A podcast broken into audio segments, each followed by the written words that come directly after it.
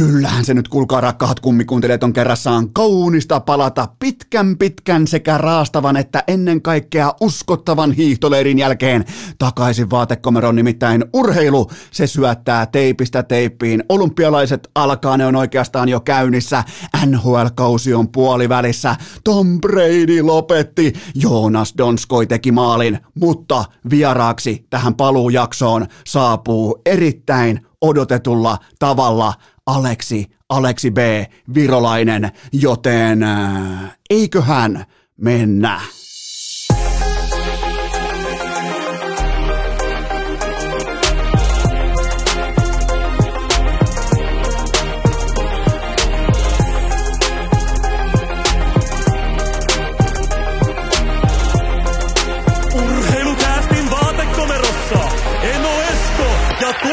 Kobe. Tervetuloa te kaikki mitä rakkahimmat kummikuuntelijat jälleen kerran pienimuotoisen tauon jälkeen. Urheilukästin pariin on perjantai neljäs päivä helmikuuta ja on se nyt jumalauta, että kun Enoesko ja tuottaja Kope poistuu vaatekomerosta, niin johan alkaa muuten sitten hitusen verran paljon tapahtua urheilussa. NFL-matsit aivan täysin sairaita. Tom Brady lopettaa, Joonas Donskoi tekee maalin, kaikki on päälaillaan, mutta nyt tällä kertaa tämän tauon aikana tuntui siltä, siis mä missasin yhteensä ehkä kuusi tai seitsemän jaksoa, taisi olla kuusi jaksoa, niin tuntuu käytännössä, että oli pois ehkä puoli vuotta, vähintään kaksi kuukautta. Mäpä kerron teille, kuinka ää, pitkältä ajalta se tuntui olla poissa, koska kaikki varmaan ymmärtää sen, että mm, mä oon nyt 38 vuotta. Hei, mulla muuten synttärit oli tuossa aivan ää, lyhyt tovi sitten, siitä onnittelut mulle. Laitetaan pienet, noin toi riittää nyt tähän ikävuoteen, ää, niin tota... mm, Mä seuraan, mä oon seurannut urheilua, kuten joku ehkä osaa ounastellakin, niin hi- ehkä vähän liikaa.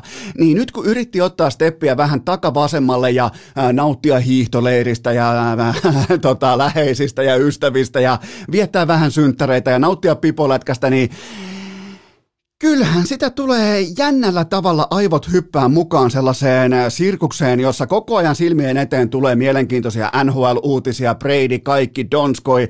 Kaikkea tapahtuu yhtäkkiä kertoimella kahdeksan sen jälkeen, kun itse ei ole askissa. Se on mielenkiintoinen efekti. Varmaan joku teistä muillakin aloilla on törmännyt samaan, että silloin kun itse ei ole mukana, niin tuntuu, että no nyt tapahtuu aika paljon kaikkea, mistä ihmiset on Noora Räty, Mustonen, kaikki nämä leijonat joka lähtöön, niin, äh, niin tota, jotenkin oli sellainen, että, tai sellainen tuntuma pääsi valloilleen, että öö, pitäisikö mun olla tuolla, pitäisikö mun olla kommentoimassa näitä asioita, mitkä absoluuttisesti isossa kuvassa ei merkitse kenellekään yhtikäs mitään, tai ketään ei myöskään lähtökohtaisesti kiinnosta se, mitä mä oon niistä mieltä, mutta se on mielenkiintoista, että mihin ihmisen aivot kykenee äh, tavallaan itsensä asemoimaan, vaikka pitäisi olla ottamassa takavasemmalle askelta, niin silti tuntuu, että urheilua on tarjolla enemmän kuin koskaan koko ihmiskunnan historiassa, vaikka näin asia ei tietenkään ole. Mutta minäpä kerron teille nyt ihan suoraan, Eno Esko piirtää vääntää rautalangasta, miten pitkältä tämä aika tuntui olla poissa. Ää, nimittäin kun ajoimme tuonne Rukan suuntaan täältä maaseudulta, niin Juvan ja Mikkelin välillä ei ollut moottoritietä. Ja kun tultiin takaisin, niin miettikää Juvan! Mä toistan, vittu Juvan ja Mikkelin välillä oli moottoritie. Mä en tiedä, liittyykö tämä jotenkin siihen, että Mikkeliin viedään tällä hetkellä betoniporsaita enemmän kuin koskaan, mutta siis Juvan, mä toistan, Juvan ja Mikkelin välillä oli moottoritie, kun tultiin takaisin. Siis siellä ajellaan alitehoisilla Datsuneilla ja traktoreilla, jumalauta, sellaisilla puimurikoneilla, mitkä ei edes mahu sille kaksikaistaiselle tielle. Niin voiko joku nyt, se on eittämättä se on rakennettu veronmaksajain rahoilla, niin voiko joku nyt perustella, miten on tehty Juvan ja Mikkelin välille moottoritie. Se on ihan sama kuin Forssaan perustaisi huippuyliopiston, johon pääsee vain paikalliset opiskelemaan. Ei mitään käyttöä, joten tolta se tuntuu. Noin kauan mä olin poissa, mutta nyt kuitenkin urheilukäst is voimakkaasti back. Ja ensimmäinen aihe on se, että te voititte, rakkaat kummikuuntelijat, te voititte Audio Awardsin tänä vuonna 2022, joten siitä onnittelut teille. Otetaan tuosta Toi riittää. Toki oikeastaan niin tuollainen sekunnin, ehkä joku puoli sekuntia, että uploadet, ja se riittää tähän kohtaan. Ja tämä kahden ja puolen tonnin ää, voittopalkinto, voittopotti, se on jo matkalla. Ja tässä päästiin myös mukaan Meillä on muuten nyt jalka sisällä sanomaan, nimittäin mä pääsin täyttämään laskutustiedot sellaiseen jumalattomaan kellarinörttijärjestelmään ja mitäs veikkaatte, nimittäin mm, tämä summahan on siis 2500. Pitäisikö yrittää kalastaa? Eihän sanoma huomaa, jos se on vaikka Hofreinin kuukausipalkan verran, eli 25 000 euroa. Eihän sitä huomaa kukaan, jos se on vaikka, ää, tota, jos se on 250 000 euroa, joten pitäisiköhän kokeilla? Pitäisiköhän heittää pari nollaa tuohon perään? Ihan vaan siis, ja sitten jos jäädään kiinni, toteen vaan, että näin se minä ollut, että se oli kummikuuntelija tai tuottaja Kobe. Joten nyt meillä on, me ollaan siis urheilukästin kummikuuntelijat tällä hetkellä on soluttautuneet erittäin... Mm, piskuisella tavalla sanoman laskutusjärjestelmää, joten meillä on jalka sisällä. Me ollaan järjestelmän sisällä, vähän sama kuin Matrixissa Neo eka kertaa kytkettiin mukaan tota, tuonne niin Matrixin ulkopuolelle, tai päinvastoin, en muista, mutta siis me ollaan nyt samassa tilanteessa. Meillä on myös sanoman letku perseessä kiinni ja me ei voida sille yhtään mitään, mutta siellä on nyt tämä 2500 ja tämä oli teiltä hieno voitto. Tämä oli kyttyrä sekä grindi voitto. Tämä on ihan oikeakin divisioona viiriä. Mä haluan nostaa myös Suplan suuntaan hattua siitä, että mä omakätisesti poistin urheilukästin heidän tarjonnasta ja silti niillä on otsaa, niillä on munaa, niillä on kojoneesta mainita urheilukäst voittajana nimenomaan Suplan omissa mainoksissa. Se mun mielestä osoittaa tiettyä aikuisuuden tilaa ja sitä, että koska kaikki jättiläiset ei olisi antanut urheilukästille yhtään mitään palkintoa. Ei siis toi, jos, jos mä olisin ollut sanomaan vaikkapa jossain roolissa tai jossain suplan roolissa tai vaikkapa esimiesasemassa, niin mä olisin varmaan todennut, että vittu, no ei ainakaan voita. Että nyt äänestetään niin monta kertaa, niin monella eri tavalla. Soitetaan vaikka Putinin vaalikanslia ja kysytään, että miten tämä homma tehdään, että saadaan oikeita tuloksia. Niin tota, mä nostan hattua ihan, mä en ihan joka jaksossa mä en nosta erikseen sanomalle hattua, joten tota, mä nostan sinne hattua siitä, että ne ei fiksannut tätä äänestystä, vaan antoi eniten ääniä saaneen tahon voittaja. Muutenkin tämä oli tyylikäs tämä kokonaisuus. Ja tämä, on ihan, tämä on ihan oikea palkinto. Tämä on nyt urheilukästille vähän neljäs vuoden paras podcast-palkinto, mutta mä silti nostan tämän koko luokaltaan, koska tämä oli myös ulkopuolisesti markkinoitu, niin mä nostan tämän teidän voitoista korkeimmalle jakkaralle, ja nyt sitten meidän pitää yhdessä päättää, teidän pitää antaa käskyjä, teidän pitää antaa suuntaviivoja, että mihin tämä 2500 euroa käytetään. Mä oon edelleen sitä mieltä, että tämä käytetään Marko Jantusen luennointiin noin 18-20-vuotiaille nuorille urheilijoille Suomessa, joiden pitää siinä kohdin viimeistään ymmärtää, että mitä se on. Et, et, et, niin kuin, et, mitä se oikeasti on. Joten tota, se on se mun mielipide edelleen siihen. Mä haluan, että Jarna pääsee kertomaan ne faktat faktoina se sille ikäluokalle, joka kuvittelee ja elää sellaisessa tietynlaisessa niin kuin nousuhumalassa, että vittu kun on hienoa, joka viikonloppu on saunailta ja, ja mestaruuksia tulee ja suutelee sormusta ja kaikki menee nappiin, niin, niin tota, oispa mulla, oispa meillä ollut aikoinaan sellainen luennoja, joka olisi kertonut, että niin muuten toi, toi ei mekkää ihan noin ja se on mun ehdotus, mä en päätä, te päätätte, se on teidän palkinto, joten vielä kertaalleen teille onnittelut Audio Awartsin jättimäisen, jättimäisen gaalan voitosta, 50 parasta podcast podcastia pääsi mukaan tuolle loppuäänestyslistalle ja te sitten päätitte voittaa koko paskan, joten tota, ollaan sanoman järjestelmässä sisällä. Ja te voititte yhden uuden pinssin teidän listalle, joten mä, tai niin kuin teidän seinälle. Nämä on mulla nämä palkinnot täällä vaatekomeron seinällä, mutta niissä kaikissa lukee mulla henkisellä tasolla, että ne ei ole mun, vaan ne on teidän, joten kiitoksia teille siitä, että jaksatte kuunnella ja ennen kaikkea jaksatte vetää sitä yhteistä köyttä, joka on se kummikuuntelijaköysi ja se tekee teistä Mä en ole koskaan sanonut, että Urheilukästä on Suomen paras podcast, mutta mä oon sanonut, että Urheilukästillä on ylivoimaisesti Suomen sitoutuneimmat ja aktiivisimmat kummikuuntelijat. Se on kylmä fakta. Se on sellaista dataa, minkä kanssa me ei päästä väittelytuokioihin, joten toi palkinto, se on teidän. Kaikkia heittämättä myös kiinnostaa, mitkä oli Eno Eskon omakohtaiset Rukan tilastot. Aloitetaan Pipo-lätkästä, joka on muuten ensi vuoden osalta jo sold out, enkä ihmettele yhtään. Aivan täysin fantastinen tapahtuma, siis jumalauta, kun oli hauskaa, vaikka ei ollut itse hutikassa.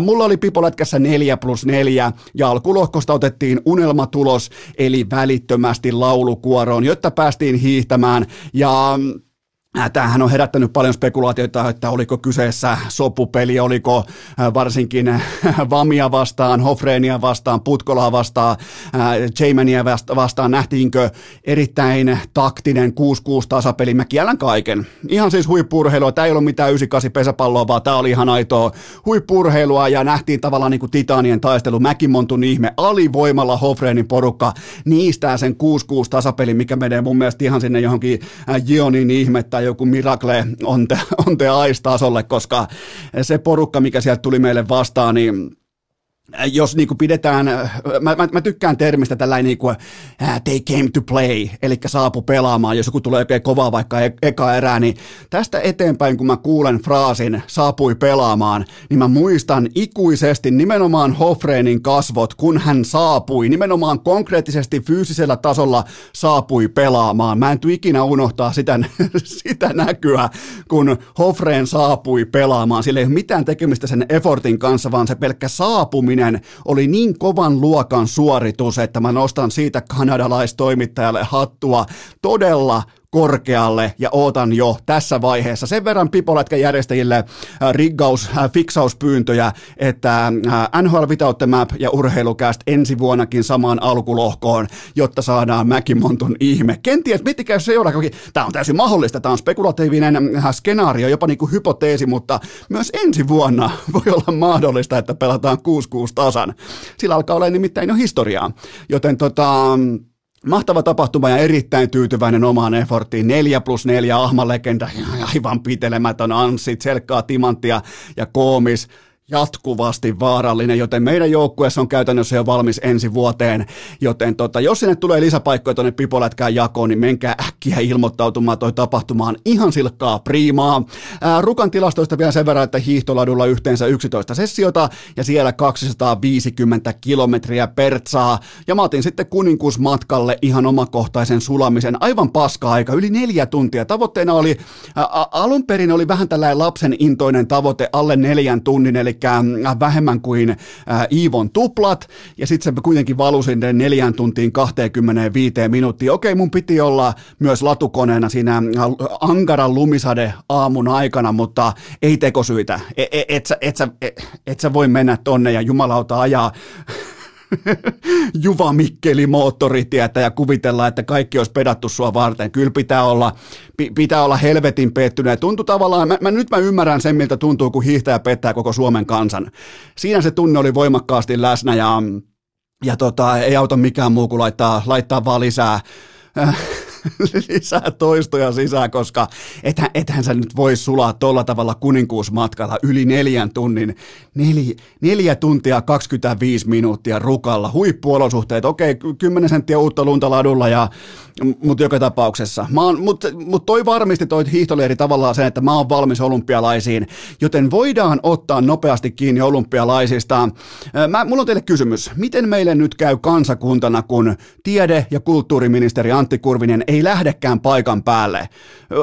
Urheillaako siellä enää, kun politi- miettikää nämä poliitikot sanoo, että urheilua ja politiikkaa ei pidä sotkea keskenään. Ja silti ne kehtaa mennä sinne urheilijoiden lentokoneisiin, siis vanhassa maailmassa, hengata siellä, ryypätä urheilijoiden kanssa, en viittaa kenenkään sotsissa, joka piti kantaa siis hotellihuoneeseen takaisin urheilijoiden to- toimesta, niin nämä tulee sitten vielä kertomaan, että, että urheilu ja politiikka ei pidä, että minä poliitikko, minä lähden katsomaan urheilua olympialaisiin, joka on äärikorruptoitunut ja ää, viimeisen päälle poliittinen tapahtuma, niin mä lähden sinne katsomaan vain urheilua urheiluna, joten tota, ainakin mulle olisi tullut melko vahvoja tällaisia uh, The Office tuntemuksia tästä koko saagasta. Miettikää koko Kiinan valtiojohto, mitalit kaulassa siellä pressiboksissa ja Suomen ikioma Michael Scott eli Antti Kurvinen siinä vieressä.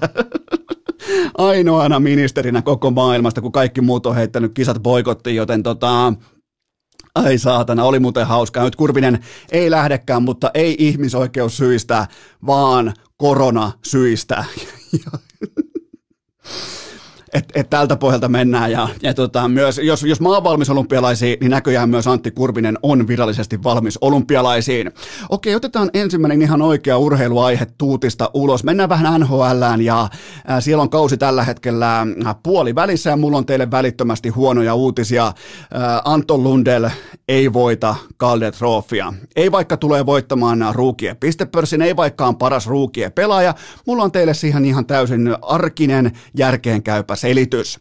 Siinä pokaalissa lukee jo tässä vaiheessa valitettavasti Trevor Tsekrasin nimi, ja me nyt oikeastaan me fanit, me maksavat asiakkaat, me ei voida tarkastella asiaa kaksin kortein. Kerrotaan nopeasti elämän kultainen kolmikanta. Älä usko talousasioissa demareita, älä usko terveysasioissa Maria Nurdinia, äläkä jääkiekossa John Tortorella. Siinä on aika hyvä kolmio kaiken kaikkiaan, minkä varaa voi rakentaa ihan tällaisen arkisen menestystarinan. Ää, Tsekras, Trevor Tsegras, hän on ilman show-elementtiäkin tuommoinen top kolme ruukia tähän sesonkiin, mutta se uskomaton kyky viihdyttää, se uskomaton kyky myydä TV-paketteja, myydä ää, fanipaitoja, myydä, myydä oheistuotteita, myydä pääsylippuja, se, se ratkaisee oikeastaan tämän rallin kokonaan. Nyt pitää pysähtyä kysymään, mitä me oikeastaan halutaan NHLltä? Siis ihan oikeasti mistä me halutaan maksaa ja minkälaisena me tämä tuote halutaan. Mä uskoisin, että me halutaan tämä tuote nimenomaan sellaisena kuin Zegras on. Ja tästä syystä toimittelijat, toimittajat heittomerkeissä, urheilutoimittajat, ne tulee äänestämään Zegrasia, koska Zegras on heidän bisnekselleen paras vaihtoehto. Ja mä en pysty, mä en pysty kritisoimaan heitä siitä päätöksestä. Niillä on oma leipä pelissä se siis, mä en näe Tsekrasia parhaana ruukiena, mutta hänen valintansa, siis se on hyväksi itse pelille. Vastahankaa tai vastapuolueessa seisoo oikeastaan vain ja ainoastaan John Tortorella.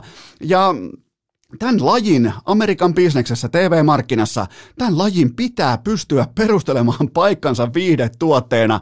Nimittäin ESPNn ja TNTn alkukauden numerot on, ne on siis paikoin osastoa urheilukäst – et kuulu väärin. Ne on paikoin osastoa urheilukäst, joten jokainen ymmärtää, ettei niitä korjata millään laadukkaalla oman alueen pelaamisella tai napo, napakalla plus-minus tilastolla.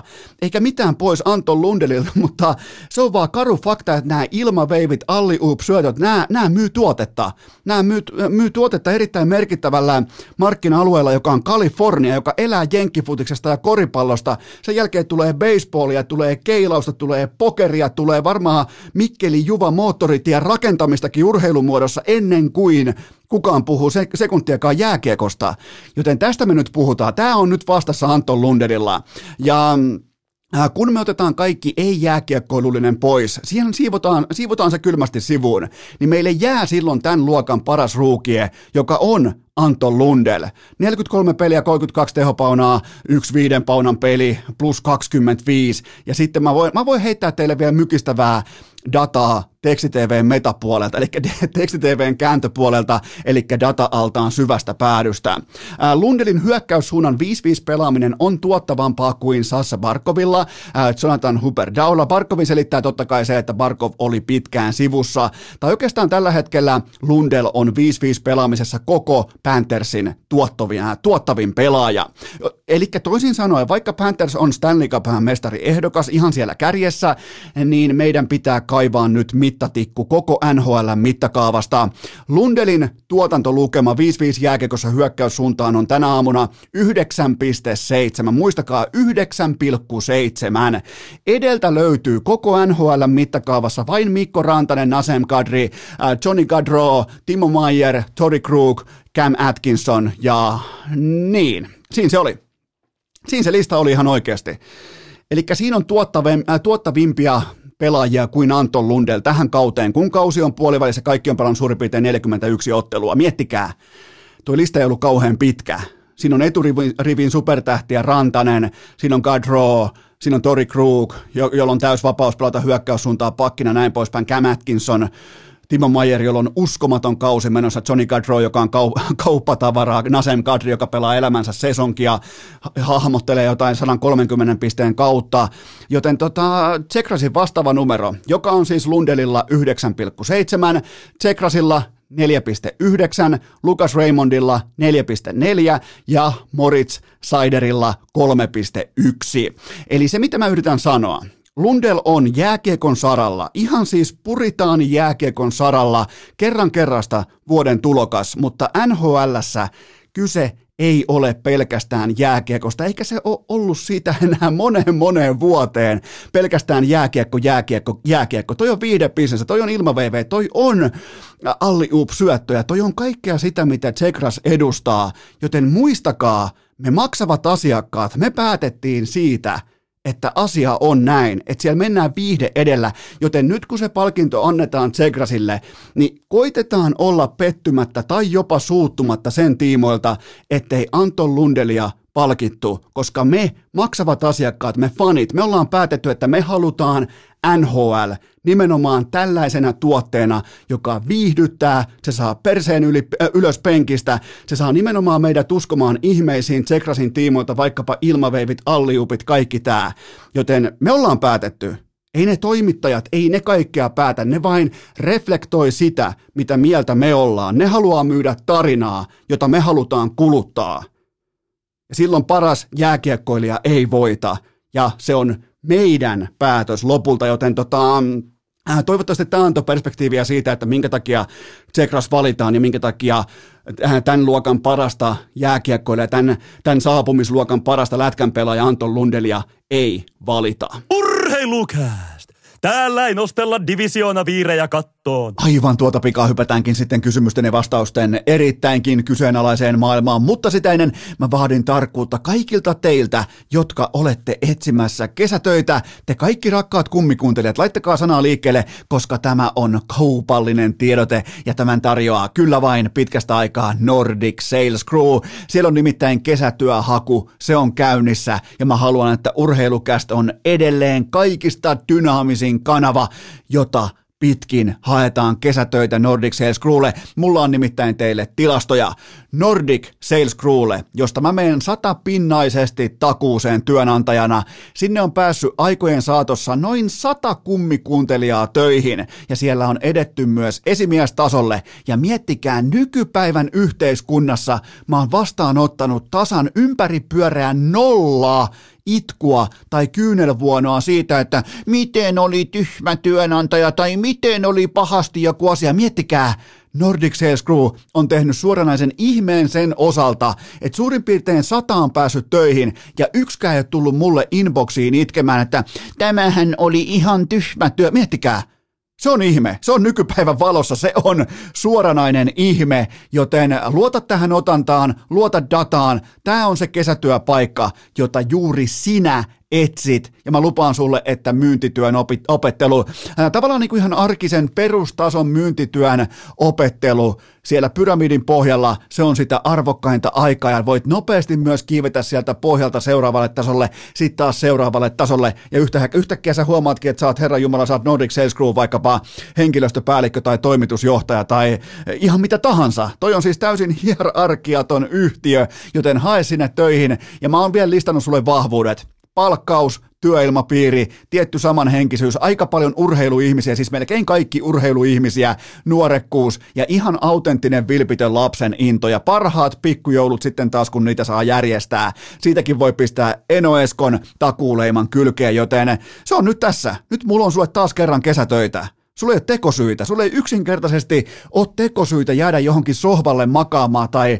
Äh, tavallaan niin kuin jäädä äh, laakereille lepäämään tai odottamaan parempia aikoja. Ne on tässä ja nyt. Nämä on niitä parempia aikoja. Ei muuta kuin toistot sisään, haet meikäläisen IG-storista ja hae heti, koska kohta se on myöhäistä ja aina ennenkin ollaan pystytty täyttämään kaikki Nordic Sales Crewn kesätyöpaikat, joten kohta se on myöhäistä. Kun kuulet tämän tai tiedät, että joku sun kaveri etsii kesätöitä, niin hakekaa Nordic Sales Crewlle ympäri Suomen mihin tahansa tehtävää ja ne paikat, ne, käyt, ne täytetään päätetään valitettavasti sitten aika nopeasti. Ja tämä linkki tähän rekryyn löytyy meikäläisen IG-storista, eli menkääs vaippaamaan, laittakaa WhatsApp-ryhmiin vähän tietoa eteenpäin, kertokaa kaverille, nimittäin Nordic Sales Crewlla äärimmäisen luotettavalla, modernilla työnantajalla on kesätyöhaku, kesätyötekijöiden haku käynnissä. Menkää ottamaan paikat haltuun ja te olette tähän saakka ollut äärimmäisen tyytyväisiä näistä paikoista, joten tehkää sama ralli uudestaan. Hakekaa, hakekaa ja vielä kerran hakekaa Nordic Sales Crew ja linkki löytyy meikäläisen IG-storista. Tähän kylkee myös toinen huippunopea kaupallinen tiedote ja sen tarjoaa elisa.fi eli Elisa verkkokauppa urheilukästin pääyhteistyökumppani. Siinä on kuulkaa nyt tulossa sellainen tuote kuin The Freestyle-projektori Samsungilta. Siis mikä? Nyt voitat kysyä jo vähän niin kuin, no mikä se tämmöinen on, mutta siis se on tommonen Star Wars-hahmolta näyttävä mötikkä, joka vie tämän projektori gamein täysin uudelle tasolle. Sä voit laittaa sen mötikän mihin tahansa, saat aikaan jopa satatuumaisen kuvan. Siinä on Smart TV-ominaisuudet mukana ja kaikki... Ähm, nörttipiirit ja kaikki visupiirit on tästä ihan pähkinönä tästä uudesta tuotteesta. Tämän toimitukset alkaa viikolla seitsemän ja kaikki lisäinfo löytyy meikäläisen IG-storista. Eli sulla on siis käytännössä oma projektori mukana vaikkapa takapihalla, terassilla, porealtaalla tai missä tahansa. Ja tämä koko pieni mötikkä mahtuu koska tahansa myös retkireppu, joten tätä on aika helppo liikutella. Kaikki lisäinfo meikäläisen IG-storista. Tämä löytyy totta kai myös osoitteesta Elisa elisa.fi, hakusana freestyle, elisa.fi, hakusana freestyle. Näitä lähtee liikkeelle viikolla seitsemän ja voi muuten hyvinkin olla, että Eno Esko tällaisen itselleen tilaa, koska onhan toi aika huikea väline, huikea kapistus, mutta menkää osoitteeseen elisa.fi tai sitten meikäläisen IG-storista. Se löytyy hakusanalla freestyle osoitteesta elisa.fi. Urheilukääst! Ryhdissä kuin Anton Lundellin jakaus. Lieneepähän paikallaan myöntää, että kyllähän se lämmittää erityisellä tavalla, että kun tehdään tällaisia erikoisjaksoja, kuten vaikkapa jakso numero 400 tuossa pari viikkoa sitten, niin mun ideahan oli siis se, että se kuunneltaisiin vähän niin kuin rappunen kerrallaan tai askelma kerrallaan tai porras kerrallaan, eli ensin vaikkapa Jussi Jokinen tuosta, sen jälkeen kenties vaikka ää, seuraavana päivänä Joni Mäki tosta ja sitten ehkä kahden päivän päästä Iivo Niskanen tuolta ja te teitte tismalleen juurikin tällä tavalla kuin oli suunniteltu ja se on, se on hatunnoston paikka. Se on jälleen kerran, pitäisikö laittaa pienet ehdottomasti pienet aplodit jälleen kerran kummikuuntelijoille, koska te olette kuunnellut ton jakson urheilukästin kaikkien aikojen kolmanneksi kuunnelluimmaksi yksittäiseksi episodiksi. Siellä on vain, siellä on vain Marko Jantunen ja Aleksi Virolainen tämän kyseisen mega, super, hyper, äh, kultasuosikki turbojakson edellä, miettikää. Joten tota, Aika, aika hyvää tekemistä, siis että ää, ei vaan yhtäkkiä kuunnella ja todeta niin kuin ensimmäisen tunnin jälkeen, että joo enää mä en jaksa, vaan siihen on palattu. Mä siis näen kaiken datan, mä tiedän miten, mistä te aloitatte kuuntelun, mihin te lopetatte sen ja miten te toimitte siellä Spotifyssa, niin, niin tota, tämä oli mukava kokeilu. Tämä oli tavallaan, tämä antaa osviittaa myös siitä, että jos joskus tulee vielä taukoja, vaikkapa viikon tai kahden, ehkä kahden viikon tauko on sellainen minimi, niin siihen vikaan jaksoon voi keksiä teille jotain, ehkä vähän erikoi, eriskummallisempaa just siitä syystä, kun mä sain nyt aika hyvän otannan siitä, että sitä jaksoa ei vain hylätä niin kuin arkista perusjaksoa, vaan se otetaan mukaan, sitä vähän niin kuin annostellaan ja sitä käytetään pitkin sitä poissaoloaikaa sitten nimenomaan näiden vierailuiden osalta. Joten tota, se, se, oli teiltä, se oli teiltä melkoinen menestys ja, ja tota, erittäin mukava tehdä. Siis kun jos, on, jos on tekisi tuommoisen kolme ja puolen tunnin jakson ja se olisi kulutuspinta-alaltaan ihan normaali versus mikä tahansa keskiviikon tai maanantai tai perjantai jakso, niin en mä niitä tekisi. Ja nyt kun te, te käyttäydytte noin, niin tehän suoraan tilaatte, että hei, jos lähdet tauolle, niin teet tästä lähtien tällaisia jaksoja. Joten näin se toimii. Siis ihan tällainen sanatonkin äh, yhteistyö tai kommunikaatio. Te olette nyt päättäneet, että tällaisia pitää tehdä. Teillä on sille kysyntää, joten silloin myös tällaisia jatkossakin tehdään. Äh, nyt hypätään kuitenkin kysymyksiä ja vastausten erittäinkin... Äh, Äh, spekulatiiviseen maailmaan lähinnä, lähinnä siltä osin, että tällaisen tauon jälkeen totta kai inboxi on aina ihan täynnä. Mä yritän nyt vaan poimia pelkästään mua eniten kiinnostavat topikit pöydälle, joten jälleen kerran teiltä, rakkaat kummikuuntelijat, ensimmäinen pohdinta pöytään. Mikä selittää sen, ettei Oliver Kaski mahtunut olympialeijoniin? No tämä oli kieltämättä orastava shokki siitä syystä, että mä spekuloin kaskea jopa siihen niin kuin Pakiston liepeille – jo siinäkin vaiheessa, kun NHL-pelaajat olisi ollut mukana. Kuitenkin äh, tähän kauteen 47 peliä KHL, 33 tehopaunaa, pakkien pistepörssin kakkonen vai kolmonen, raitin kiekolliset avut, uskomaton laukaus, viimeistelykyky, kaikki tämä pystyy käyttämään hyökkä niin kuin offensiivisena asena tätä kaveria ja näin poispäin. Kaikki tietää, kaikki muistaa, minkälainen pelaaja hän oli vaikkapa pelikansissa. Nyt kukaan ei näe hänen otteitaan Omskissa, mutta kyllähän toi kertoo, että on MM-kultaa kaulassa, KHL-mestaruus, KHL-mestaruuspinssi, tanssi ää, puvuntakin liepeessä ja näin poispäin, joten tota, ää, mun analyysi on se, että kenties ei ole saanut nimenomaan coach Jalosen turnauksissa sitä parastaan pöytään, ja päävalmentaja katsoi ratkaisua muualta, ja muistetaan aina se, että päävalmentaja kasaa itselleen optimaalisimman joukkueen, jolla voi suunnata kohti menestystä, ja ei coach Jalosen tarvitse selitellä mulle tai meille, että minkä takia vaikka kaski ei mahdu, jos se kenties vaikka mahtuisi meidän fantasiakokoonpanoihin, joten Loistava pelaaja, mahtava urakäyrä, huippuluokan KHL-pelaaja, mutta Coach Jalosen turnauksissa, arvoturnauksissa, peleissä, niin on jäänyt piippuun. On vaan yksinkertaisesti jäänyt suorituspiippuun versus runkosarjasuoritteet vaikkapa pelikansissa tai sitten KHL, joten tota, ei tästä, tästä ei nyt saada draamaa aikaa. Mun mielestä loistava pelaaja, huippupelaaja, tervepäinen kaveri nimenomaan porilaiseksi, mutta tota, ei mahtunut ja sillä selvä mennään eteenpäin. Seuraava kysymys. Käykö tässä nyt niin, että Evander Kane tekee Jesse Puljujärvestä kauppatavaraa? No niin, spekulaatio lähtikin sitten aika lennokkaasti liikkeelle, vaikka tässä on mun mielestä ihan jopa tiettyä relevanssia taustalla. Evander Kane kolmeen pelaamansa ottelun Oilers nutussa 2 plus 1, peliaikaa suurin piirtein 18 minuuttia per ilta, ja nyt sitten Kane ja Kyler Yamamoto, Yamamoto totta kai ihan ansaitusti, ovat ottaneet paikkansa äh, Conor McDavidin rinnalla. Pulju vetää toistaiseksi kakkosketjussa Drysaitelin kanssa, mutta Pulju kuitenkin viimeiseen 12 otteluunsa yhteen yhteensä 0 plus 2 ja peliaikaleikkuri. Mä tykkään aina katsoa peliaikaboostia tai peliaikaleikkuria liittyen näyteikkunoihin, äh, mahdolliseen alavireeseen, alakäyrään, luottamusleikkuriin, kaikkeen tämmöiseen luottamuspulaan, niin peliaikaleikkuri iski tismalleen siihen hetkeen puljun osalta, kun Evander Kane saapui saluunaan sisään.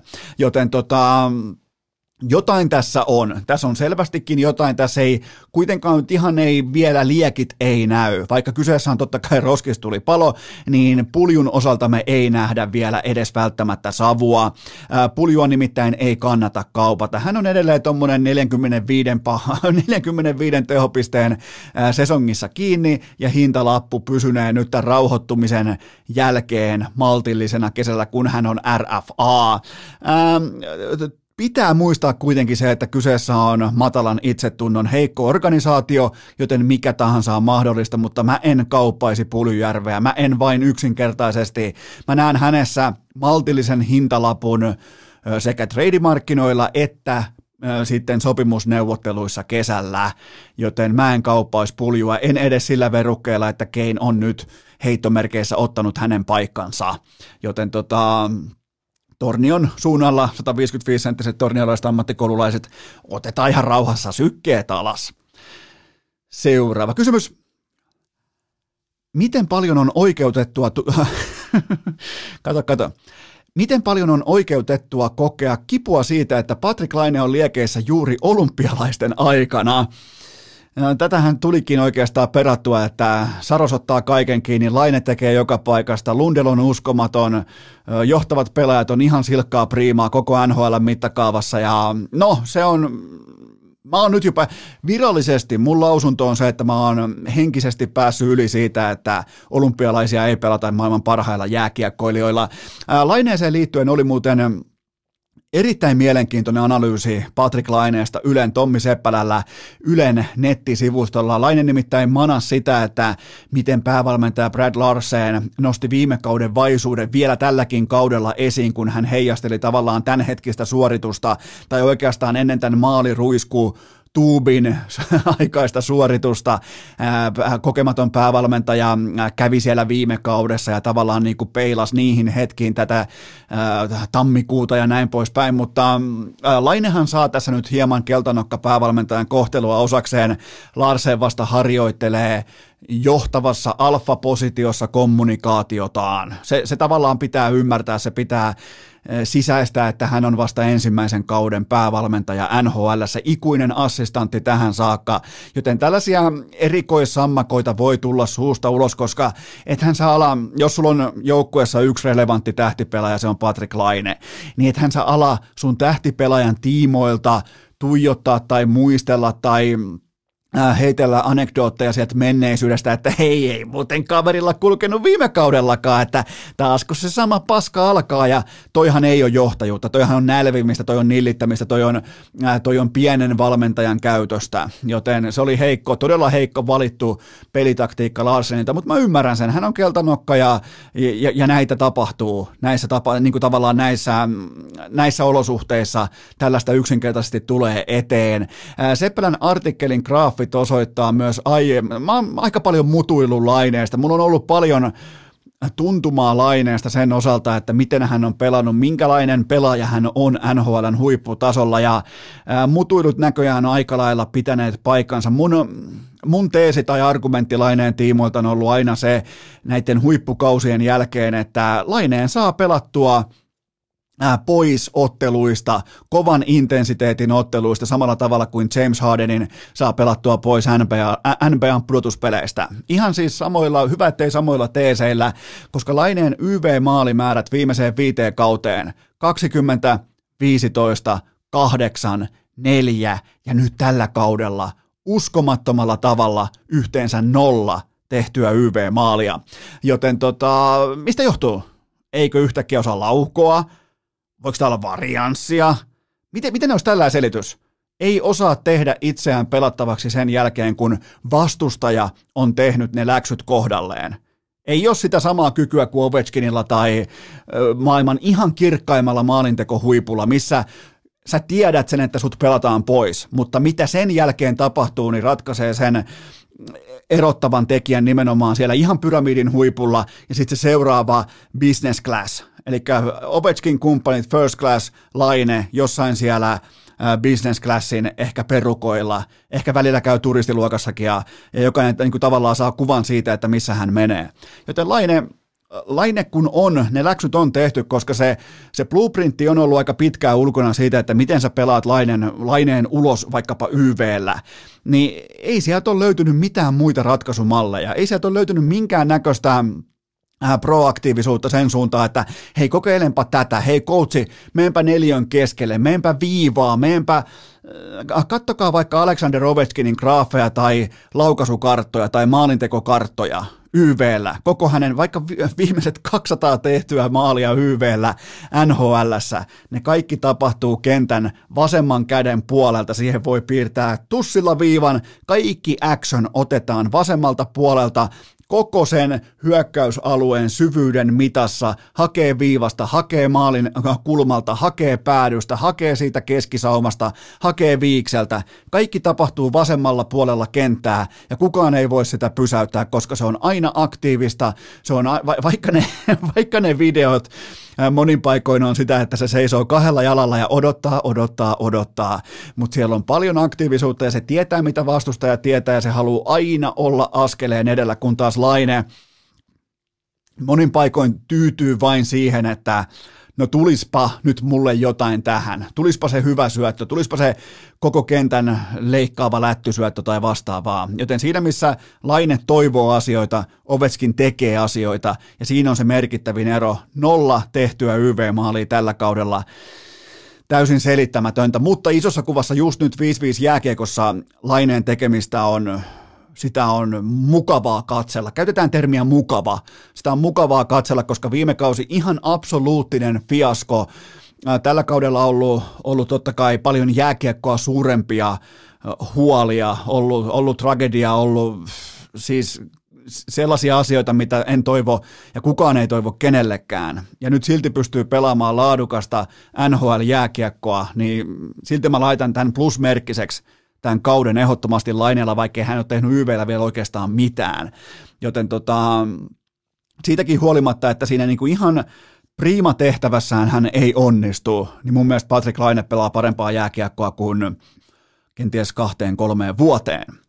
Seuraava kysymys. Mitä ajatuksia tuo herättää, että U20-kisat pelataan kesällä loppuun? Jaha. No kyllähän tässä tavallaan farsi muhii nyt monellakin saralla, että ihan kuin joku kaveriporukan ryyppyreissu, mök, ryyppyreissu mökillä, kun krikettiä jatketaan seuraavana päivänä. Tiedätkö, kun jengi sammuu siihen, kun on juotu vähän liikaa ilolientä ja oikein kunnolla joku kaivaa pontikan esiin ja ne mailat jää siihen, pallot jää siihen, se rata jää siihen. Sitten seuraavana päivänä, hei, pitäisikö jatkaa tosta? Niin tähän vaihdetaan vaan ryyppäämisen tilalle aika vitun heikosti hoidettu pandemian hoito. Ja tota, sitten vaan päätetään, että hei jatketaan kesällä. Joten Ongelma on myös se, että nämä jätkät viettää monin paikoin elämänsä tärkeintä kesää, ja sitten taas matkustellaan ja väistellään kuudetta omikronin al- alalajiketta ja vietetään häitä hotellissa ja bla bla bla, joten mulla ei ole minkäännäköistä luottamusta sen tiimoilta, mitä kansainvälinen jääkiekko, jääkiekkoliitto tai Hockey Canada tekee tämän asian kanssa, joten tavallaan niin kuin mun pöytä on puhdas, koska mä en luota sekunnin vertaa siihen, mitä ne aikoo tarjota tai soveltaa tai tehdä. Tai miten muuten käy Suomen päävalmentaja Coach Pennaselle. Käsittääkseni sen pitäisi olla silloin jo jokereiden peräsemässä. Joten kyllä siinäkin, niin kuin, mut joo, nyt tätä niin kuin häpeällistä farssia, heikosti johdettua kokonaisuutta paikkaillaan purukumilla ja mä uskon, että tämäkin menee ihan täysin vituiksi. Seuraava kysymys. Kumman kutsuisit ennemmin paadel-pariksesi, Noora Rädyn vai Pasi Mustosen? No varmaankin sitten lopulta Mustosen, koska Räty ei selvästikään sovi tasavertaiseksi pariksi tai jotakin vastaavaa, tai Rädyn pitää olla ykköspari tai ykköspelaaja, tai jos hän on kakkospelaaja, hän jää ennemmin kotiin tai luovuttajien lasikopin ulkopuolelle, tai mä en, mä en siis mun, mä pysähdyn edelleen kerran päivässä tämän päävalmentajan Mustosen selityksien äärelle pohtimaan, ehkä vähän silleen, hyräilemään jopa, hihittelemään, että mitä helvettiä tuolla tapahtuu. Ja olo on vähän samalla kuin Jim Carreyllä, valehtelija valehtelija leffassa, kun hän, hän sanoo tälle pomolleen, että kun ne harrastaa salaista seksiä, ja sen jälkeen pomo kysyy, että no minkälaista oli, niin Jim Carrey sanoo, kun hän ei pysty enää valehtelemaan, hän sanoo, että no, mulla on ollut parempaakin. Ja sitten sen jälkeen Jim Carrey kävelee pitkin, pitkin kotia ja harjaa hampaita ja aina välillä pysähtyy kysymään itseltään, ai siis on mulla ollut parempaakin, niin mä pysähdyn vähän samalla tavalla Pasi Mustosen vaiheelle ja mietin, että siis tämä kaavio, tämä kaava, tämä, sillä oli kuitenkin, sillä oli ehkä neljä päivää aikaa miettiä sitä meriselitystä sille, että minkä takia hän vihaa Noora Rätyä eikä halua kutsua häntä mukaan hänen omaan maajoukkueeseensa, johon hänellä on täysi oikeus maajoukkueen päävalmentaja, vaikka hän on pieni, pieni, pieni, oikein sympaattinen semmoinen tsemppari päävalmentaja, niin se on kuitenkin hänen joukkueensa. Ja, ja jos sulle on annettu, mä en, mä en ota kantaa siihen, onko mandaatti annettu oikealle henkilölle tässä maassa, mutta jos se mandaatti on liiton toimesta annettu olla päävalmentaja, niin sä voit silloin ihan suoraan sanoa, että mä en valitse Noora Rätyä, koska Mä en pidä hänestä ja hänen läsnäolonsa syövyttää mun, minun päävalmentajan suorituksen näissä kisoissa, joka ei voi olla heijastumatta joukkueen pelaamiseen, piste. Sitten aletaan vetämään ihan kuin jossain vitun Joe Roganin podcastissa, että hei, hei, kat, hei kattokaa, tilanne on nyt tää, että, että meillä on toi ykkösveska tossa ja, ja, ja meillä on toinen ykkösveska, se jää tänne kotiin, kato se käy tuolla Minnesotassa ja sen jälkeen se ei voi olla kakkosveska, koska se on henkisesti ykkösveska, joten jos ykkösveska tulee korona, niin sen jälkeen sitten Norra rätytää, että ykkösveskan asemasta ei tule kakkosveskaksi, vaan suoraan e, et, ethän sä tuu tuommoisen selityksen kanssa. Sulla on neljä, neljä täyttä päivää miettiä sitä sen jälkeen, kun se, oliko Sassa Huttusen skuuppi.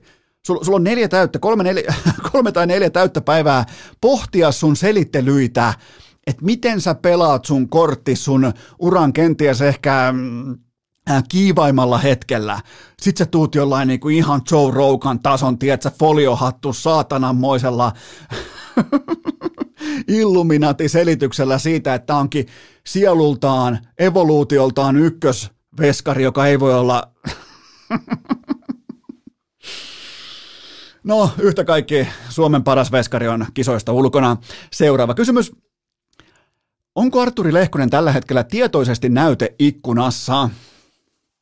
Äh, kyllä on, ja se alkoi 22. päivä tammikuuta, e, eli oikeastaan ihan sattumalta trade-huhujen kanssa samoihin aikoihin. Pitää muistaa, että Montreal vuotaa nämä huhutulos, jotta ne saa Actionia Lehkoselle, joka ei ole kuitenkaan mikään talonpitelynimi tuossa markkinassa. Vaikka hän on hyvä pelaaja, hän on luotettava pelaaja, hän on uskomattoman laadukas pelaaja tuossa heikossa joukkueessa. Siitä huolimatta Montrealin pitää pystyä apupotkimaan renkaita muiden organisaatioiden puolesta, että hei, täällä on tällainen pieni kyttyräselkä äh, grindaja, joka vetää kypärä silmillä, että hei, tämä on aika hyvä pelaaja. Niiden on pakko tehdä meteliä tämän asian tiimoilta, jotta muut organisaatiot huomaa Lehkosen ää, äh, tota, nimenomaan sen suorituksen ja sen suorituksen tasaisuuden tältä kaudelta. Eli se on ihan selvää, että Montreal Canadiens kaupittelee ainoa onnistujansa tämän kauden osalta. Lehkonen viiteen näyte ikkunapelinsä nyt kolme maalia ja kaksi syöttötäkyä ja parhaimmillaan liiki 20 minuuttia peliaikaa. Et silloin kun tämä alkoi tämä peliaika doping, tämä näyteikkuna doping, niin peliaikahan on noussut suurin piirtein neljä minuuttia ottelua kohden. On täysin käsittämätöntä, että miten Lehkonen on kirjannut noin luokattomassa porukassa 58 prosentin maali odottama jakauman omaksi edukseen. Se on siis se on jotakin, mikä pitäisi olla hyvä, ettei rikollista. Se, tollai suoritus pitäisi käytännössä perua sun ruisrokin liput, vähintään jokilaiva käynnin. Toi on nimittäin, toi on hävytön suoritus, toi on ihan tajuton suoritus. Noin sysi paskassa porukassa pystyt kirjaamaan siis ihan ihan huippuluokan, siis Mikko Rantas numeroita melkeinpä, totta kai nyt niin kuin kärjistettynä, mutta ihan uskomattoman kovaa kautta pelaa kaiken tuon rengastulipalon keskellä. Ja toivot, mä toivon henkilökohtaisesti, että Arturi Lehkonen siirtyy New York Rangersiin, nimittäin hänellä kulkee MSGllä aina – ja oishan se nyt tavallaan Ikalle sopiva 60-vuotis lahjamatka, mietti meidän Ika sellaisessa äh, huopahatussa Finnairin koneeseen kohti New Yorkia, äh, MSGlle, siellä on Muhammad Alin nyrkkeilytaulut ja freisierit kaikki seinällä. Se jopa saattaisi kopukkakin kovettua vähän, kun Ika pääsee operoimaan MSGlle ja sen jälkeen sitten vielä äh, tota Arturi Askissa ja kypäräsilmillä ja tekee maali edustalta, ui vähän enkeliä siinä jäänpinnassa ja sen jälkeen tekee maalin, niin siinä on Sikalle aika hyvä 60-vuotis lahjamatka ja 60-vuotis lahja. Ja mä haluan urheilukästin koko tuotannon puolesta onnitella mahtavaa, mahtavaa, mahtavaa urheilu, aitoa urheilumiestä Ika Lehkosta. 60 vuotta, äijä ei näytä päivääkään yli 40-vuotiaalta, 60 vuotta ja priima kunnossa. Ja se, mikä mun mielestä nostaa ikan, ihan vakavasti puhuen, mikä nostaa ikan yli muiden jääkiekkoasiantuntijoiden on se, että Ikahan hyvin harvoin pelkästään vain ja ainoastaan puhuu jääkiekosta. Ikalla on todella laaja se lajiportfolio, jonka kautta hän on sisäistänyt sen, että mistä pelataan, ketkä pelaa ja millä ehdoilla pelataan. Sillä on todella hyvä tavallaan niin kuin sivistynyt näkemys siitä, että hän ammentaa vaikkapa koripallosta, jenkkifutiksesta, jalkapallosta, jääkiekosta, yksilöurheilusta, kestävyysurheilusta, ja niistä syntyy erittäin laadukas kattaus, joka puetaan jääkiekkovarusteiden kerran ulos, kun se tulee suusta pihalle. Se on, se on ikan suurin vahvuus, ja, ja tota, itsekin totta kai yritän, yritän nimenomaan tällä tiellä, että laaja laji, kavalkadi ja tietty niin kuin urheilusivistyksen kehittäminen päivä toisensa jälkeen, ei yhteen lajiin nojaaminen, vaan koko se kattaus ja aito sellainen lapsenomainen ihastuminen eri lajeihin ja kaikki tämä, niin se on Ikassa, se on hyvin poikkeuksellista, joten Ika Lehkoselle vielä kertaalleen erittäin mahtavaa 60-vuotis syntymäpäivää. Ja kyllähän tässä itselläkin vähän melkein kopukka kovettuu, kun miettii, miten hieno mies on kyseessä. Ja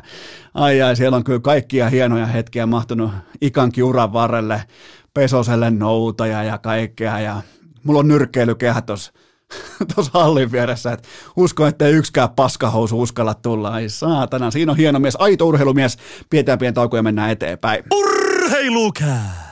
Grindaa päivittäin, juhli hetkittäin. Mutta, mutta, mutta tähän välikköön mulla on teille huippunopea kaupallinen tiedot, jonka tarjoaa urheilukästin pääyhteistyökumppani Elisa Vihde Viaplay ja V-Sportin kanavat, nimittäin Las Vegasin NHL All-Star viikonloppu alkaa nyt perjantai, lauantai yönä taitokisoilla. Itse matsit sitten lauantai-iltana kello 22.00 alkaen suomalaisista mukana Sebastian Aho ja Juuse Saros. Ja siellä on siellä on kaikkea mielenkiintoista. Siellä on siis siellä on Rasmus Dalin pujottelukeppinen ja näin poispäin, joten ottakaa seurantaa. Paljon huippurheilua, muistakaa, NHL-kaudesta tulee fantastinen. Suomalaispelaajat pelaa paremmin kenties kuin koskaan. Siis Mä uskallan tehdä jopa argumentin siitä, että tämä suomalaiskausi NHL päättyy kaikkien aikojen parhaaksi. Mä uskallan sen puolesta uskallan jopa sijoittaa tässä kohdin muutaman roposen keskelle. Ja tämä kaikki löytyy totta kai Elisa Vihden Viaplaylta ja V-Sportin kanavilta NHL, Valioliiga, Bundesliga, UFC,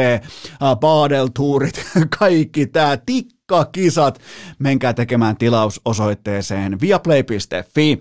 Tähän kylkee myös toinen huippunopea kaupallinen tiedot, jonka tarjoaa kyllä vain Tsingtao Zero. Eli nyt kun puhutaan penkkiurheilusta ja nyt alkaa kulta-ajat, on kuule isot kisat Kiinassa, on jokaiseen lähtöön, on kohta alkaa NHL-kauden huipennus, SM-liigassa tapahtuu älkää tehkö virheitä juomahyllyllä. Jos etsit alkoholitonta olutta, se on Tsingtao Zero, sopii kaikkiin tilanteisiin, tilaisuuksiin. Mä, mä tykkään sanoa näin, että juoma on silloin kohdillaan, kun se voi tarjoilla sekä häissä että hautajaisissa, joten Tsingtao Zero jokaisen penkkiurheilijan, jokaisen kummikuuntelijan ykkösvalinta, ainoa oikea valinta. Muistakaa jättää korttelitoiveita Helsingin alueella, muistakaa mennä osoitteeseen sinuntoive.fi, sieltä voi toivoa S-kauppaan tätä tuotetta, olette hienosti toivoneet, että löytyy melkein ympäri Suomen jokaisesta paikasta, ja se johtuu ihan pelkästään vain ja ainoastaan siitä, että tuote on kunnossa. Ota testi, Tsingtao Zero, mä takaan, että on viimeisen päälle laadukas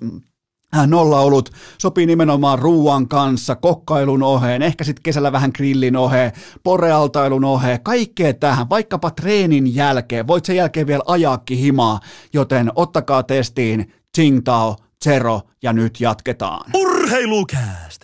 Yhtä uskottava kuin HCTPSn ja Arsenalin tarrat Teslan takakontissa. Rouhaistaanpa suoraan seuraava pohdinta pöytään.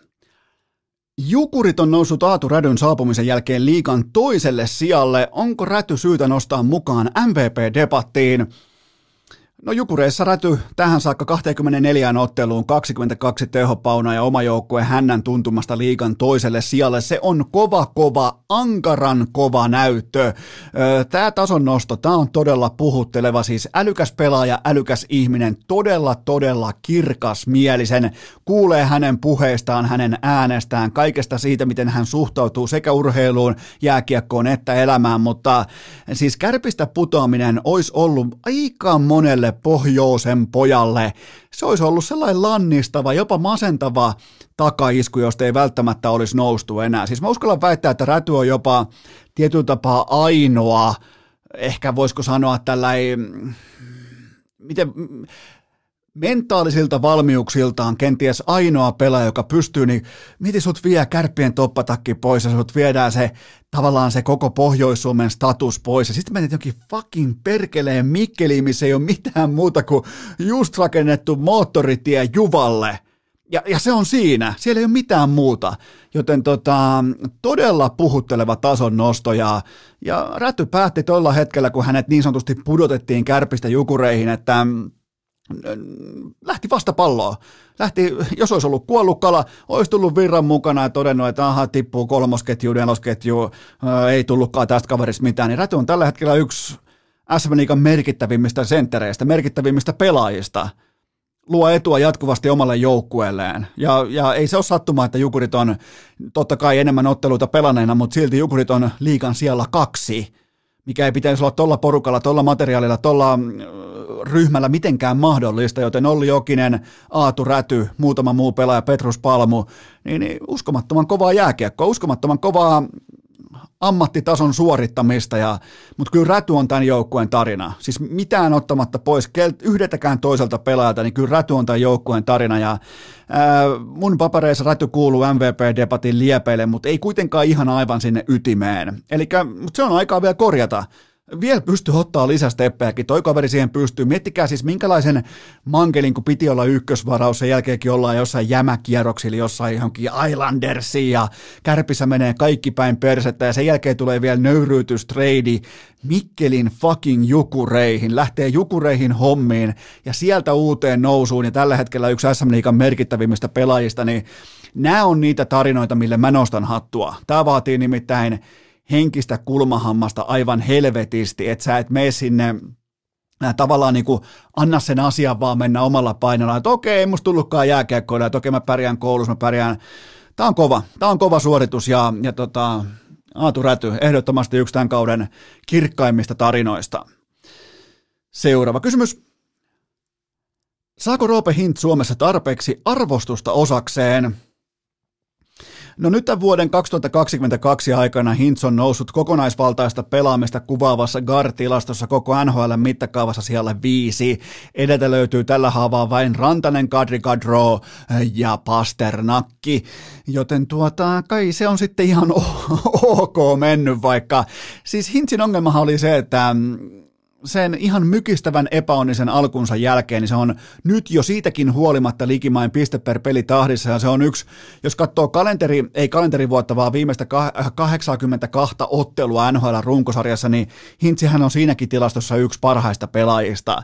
Ja Hintz murskaa kaikki edistyneet tilastot ja johtaa NHLn yhtä vaarallisimmista vitioista, mutta tätä se on olla Rantasen, Aho, Laineen ja jopa Puljunkin taustaviulussa nimenomaan suosion osalta. Jos mä kysyn nyt sulta, että äh, sä oot vaikka satunnainen jääkiekon seuraaja tai urheilukästin tällainen mm, nimenomaan ei ehkä jääkiekon takia kuuntelija, mutta jos mä kysyn sulta, että muistatko sen, että Roope Hintz pelasi Jalosen U20 kultajoukkueessa 2016, niin jos sun vastaus on, että enpä muuten tiennytkään tota, niin tavallaan ymmärrän sen. Se on ollut niin voimakkaasti näiden kultapoikien, supermegatähtien varjossa, ja toi on ihan uskomaton toi laatu ja leveys, mikä tuossa edellä, heittomerkeissä edellä on, koska Hintz kuuluu tohon first classiin tällä menolla aika lennokkaastikin, joten mun, mun mielestä Roope Hintz, kysymys on relevantti, ja mun mielestä Roope Hintz näin muodoin on aliarvostettu, koska hän on yksi NHLn parhaista pelaajista. Mutta kun se alku, kausi meni tekstiteivellä vihkoon, niin siitä ei ihan hirveästi puhuta, mutta, mutta tota, no edistyneet tilastot ja kokonaisvaltaista pelaamista kuvaavat tilastot, ne on ollut koko ajan ihan silkkaa pelkkää priimaa. Sanotaanko viimeiset tuommoin 100 peliä, 150 peliä NHL, niin on ollut aivan tautisen hyvä. Joten tota, siinä on muuten halpahintainen supertähti Dallasille. Pitäisikö nyt laittaa vaan, oikeasti siis, pitäisikö nyt ihan oikeasti alkaa päästä eroon näistä Seguineista ja Jamie Beneistä, että saataisiin tuo organisaatio Heiskasen Hintsi ja parin muun pelaajan varaa rakennettua siten, että se tähtäisi kohti Stanley Cupia, koska nyt se ei oikein tähtää kohti mitään tällä hetkellä. Seuraava kysymys. Mitä tunnetta koit, kun näit, että Joonas Donskoi teki maalin NHL-ottelussa? Ottelu numero 44 lopetti uskomattoman putken, siis mietin 43 matsia NHLssä hyökkäysroolissa, relevanttina hyökkäyssuunnan pelaajana, 43 peliä ilman maalia. Se nimittäin, se vaatii varianssia, se vaatii epäonnea, se vaatii tuskaa, se vaatii kaikkea tätä. Ja Donsko on luonut maali odottamaan noin seitsemän maalin verran ja tehnyt yhden, joten jokainen ymmärtää, kuinka paljon hän on EV-käyrää jäljessä. Ja hän on kuitenkin Seatlen heikon Seatlen seitsemänneksi tuottoisin pelaaja tällä saralla, eli maali odottaman piirissä. Mutta onhan tämä kausi, tämä on todellinen pettymys. Ei turha sitä lähteä mitenkään tasottelemaan tai veivaamaan. Alku oli siis pelillisesti vahva, mutta sitä tulosta ei tule. Yksi maali ja neljä ykkössyöttöä tähän, tähän sesonkiin. Se on auttamatta liian vähän ja Donskon ongelma on se, että hän putosi NHLn aateliston joukosta roskaämpärin pohjalle ja Seattle on konferenssin viimeinen, koska Arizona ei enää lasketa mukaan NHL-joukkueeseen, ne alkaa pelaamaan kohta 3000 ihmisen areenalla, koska ne ei maksa vuokriaan, joten tota, tämä on, tämä on tota, tässä sen näkee tavallaan, että kun sä putoat tuolta ihan pyramidin huipulta sinne pohjalle, niin ootko se se pelaaja, joka pystyy ottamaan sen seuraavan stepin nimenomaan heikommassa, heikommissa olosuhteissa, heikomman kokoonpanon keskellä, niin Donsko ei ole pystynyt ottaa tätä kyseistä askelmaa, ja niitä on hyvin vähän niitä NHL-pelaajia, jotka tuossa tilanteessa pystyy dominoimaan, pystyy loistamaan, joten tota, tässä valossa epäonnistunut kausi, mutta tekemätön paikka myös monin paikoin. Mutta olihan toi niin maaliton putki, niin olihan toi ihan täysin käsittämätöntä. Seuraava kysymys. Mikä teki Tom Bradystä niin suuren? Aika, ehkä aika laaja kysymys, mutta Kyllä mun papereissa kaksi asiaa nousee ylitse muiden, eli valmistautuminen, se pakkomiele valmistautumista kohtaan, nauhan katsominen, vastustajan analysointi, vastustajan kaikista pelaajista kaiken tietäminen koko ajan ja jatkuvasti kellon ympäri.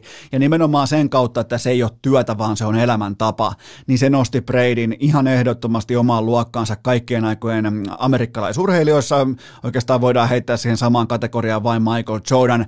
Ja toinen asia on se, että miten hän miten Brady ymmärsi ensimmäisenä NFLn historiassa nimenomaan pelaajien joukosta, hän ymmärsi ensimmäisenä salarikäpin kovan palkkakaton vaikutuksen kokonaisuuteen ja menestykseen. Brady oli välittömästi valmis ottamaan vähemmän, jotta hän saa paremman hyökkäyksen linjan, jotta hän saa kenties paremman running backin, jotta he saavat sainattua vaikka paremman linebackerin tai Edgar Russerin. Ja sen kautta luotiin kuuden Super Bowlin dynastia New England Patriotsiin. Samaan aikaan vaikka Aaron Rodgers on aina ottanut jokaisen pennin mukaansa, Russell Wilson jokainen pennin mukaansa, ja Brady ymmärsi ensimmäisenä sen, että ehkä mä pärjään 27 miljoonalla. Vaikka noin muut tienaa 43 miljoonaa, niin eh- ehkä mulla on sauma pärjätä 27 miljoonalla eurolla tai dollarilla. Joten tota, se on se. Siis uskomattom, eikä, eikä vain puhu siitä tai lässytä missään somessa tai lehdistössä, vaan se toimii niin. Se alentaa omaa palkkanauhansa, jotta se saa sainattua ympärilleen parempia pelaajia. Ja mä oon ollut, omakohtaisesti mä oon ollut, ja kyllähän nämä on niin kuin nämä Super Bowl-voitot, jos mietitään Patriotsin voittoja, niin kuusi mestaruutta ja kaikissa otteluissa, eli kuudessa ottelussa neljännen, äh, neljännen kvartsin takaa jo asemasta tai tasapistetilanteesta voittoon. Joten tota, Mä oon ollut kolme kertaa paikan päällä Bradyn Super Bowlissa, ja ne kaikki oli ihan täysin uskomatonta draamaa, eli Seahawksin hyökkäys siihen se syötön katko, sitten kaikkien aikojen nousu Atlantaa vastaan, ja sitten Filalle kaatuminen kaikkien aikojen QB-esityksen jälkeen. Joten ainakin omakohtaisesti, mitä mä oon nähnyt paikan päällä Super Bowlissa Bradyä, niin ei ole jäänyt suorituspiippuun. Ja mä nostan hänet Michael Jordanin rinnalle USA-urheilun kaikkien aikojen suurimmaksi. Siihen niin ihan rintarinnan voit heittää oikeastaan kolikkoa, että kumpi on sitten lopulta suurempi. Ja hän on totta kai myös NFL-historian merkittävin yksittäinen toimija koskaan ja viettänyt sentille. Tämä on ehkä uskomattomin tilasto. Viettänyt sentilleen, siis siinä on sadan päivän swingi. Viettänyt likimain sentilleen puolet elämästään NFL-pelaajana. 22 sesonkia, seitsemän Super Bowlia useammin konferenssifinaaleissa tai paremmin kuin ulkona playareista. Nämä tilastot on ihan hävyttömiä ja me, jotka saatiin elää tätä aikaa, missä on ollut primissaan Brady Messi, öö, pari muuta tuolta Usain Bolt. Me tullaan joskus katsomaan näitä numeroita 10, 20, 30 vuoden päästä, että hei, tai sitten vaikkapa meidän kummipojat tai, tai mahdollisesti lapset tai lapsenlapset kysyy, että hei, mit, mitäs tuolla on tapahtu tuolla tota, 2000-luvun jälkeen oikeastaan, milleniumin taitteen jälkeen, niin mitäs, mitäs urheilus oikein tapahtui, niin kyllä meillä on silloin helvetin vaikeaa selittää, että mitä tapahtuu, koska nämä on ihan hävyttömiä nämä numerot näitä kaikkien aikojen parhailta, johon siis Tom Brady kuuluu kerran kerrasta ja ehdottomasti. Seuraava kysymys. Oletko jo toipunut NFL-pudotuspelien draamasta? No en täysin, enkä mä edes lähde pela- äh, niin perkaamaan nyt Super Bowlia tässä vaiheessa erikseen. Siellä on kaksi hienoa joukkuetta, kaksi hyvin mielenkiintoista joukkuetta, kaksi semmoista joukkuetta, jotka ei välttämättä tee uusia katsoja ennätyksiä, mutta ne ainakin mun kohdalla herättää ihan erityistä mielenkiintoa, mutta äh, mä totean vain sen, että näin toimii kovan palkkakaton liika parhaimmillaan. Me, me saadaan siis, me NFL-fanit, me saadaan nauttia niistä hedelmistä tässä ja nyt, kun kaikki ottelut on äärimmäisen tasaisia loppuun saakka, ne rat ratkeaa field goaleilla, ne ratkeaa vikalla sekunnilla kaikki, niin tämä on se merkki. Näin sen pitääkin mennä, kun siellä on se paras 25 prosenttia enää mukana joukkueesta, niin näin sen pitää mennäkin. Niin se vaan on. Sen pitää tiivistyä sen kärjen nimenomaan tasaiseksi ilman, että kukaan on absoluuttinen alfa tai pystyy sanomaan jo syyskuussa, että okei, toi voittaa Super Bowlin. Joten ja mä lisään tuohon vielä sen, että Joe Burrow on tietotuus. Meillä toki LSU-piireissä tämä tiedettiin jo nelisen vuotta sitten. Suomen LSU-piireihin kuuluu minä ja Tereniuksen Ville, mutta tota, Joe Burrow on, on kova. Yhdeksän kertaa säkissä ilman toista polvea ja on, on, on siis, kyllä. Tuossa on tie ja totuus. Noin pelataan, noin pelataan joukkueurheilun merkittävintä pelipaikkaa oikein. Mutta siis NFLs tulossa vaikka mitä tässä seuraavan viikon aikana. Super Bowl totta kai sitten viikon päästä sunnuntaina. Ei totta kai, ei, niin kuin ei missään nimessä nyt tänä sunnuntaina, vaan viikon päästä sunnuntaina. Niin siihen ehditään sitten pureutumaan ihan useammastakin eri kulmasta. Seuraava kysymys Miltä Kiinan olympialaisten hiihtorata näyttää urheilukästin olosuhdeasiantuntijan silmään?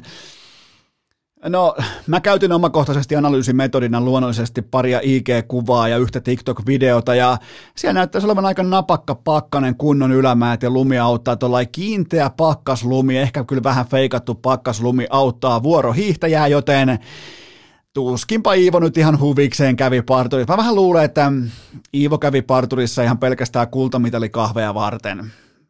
Se, se on aika, mä oon aika luottavainen.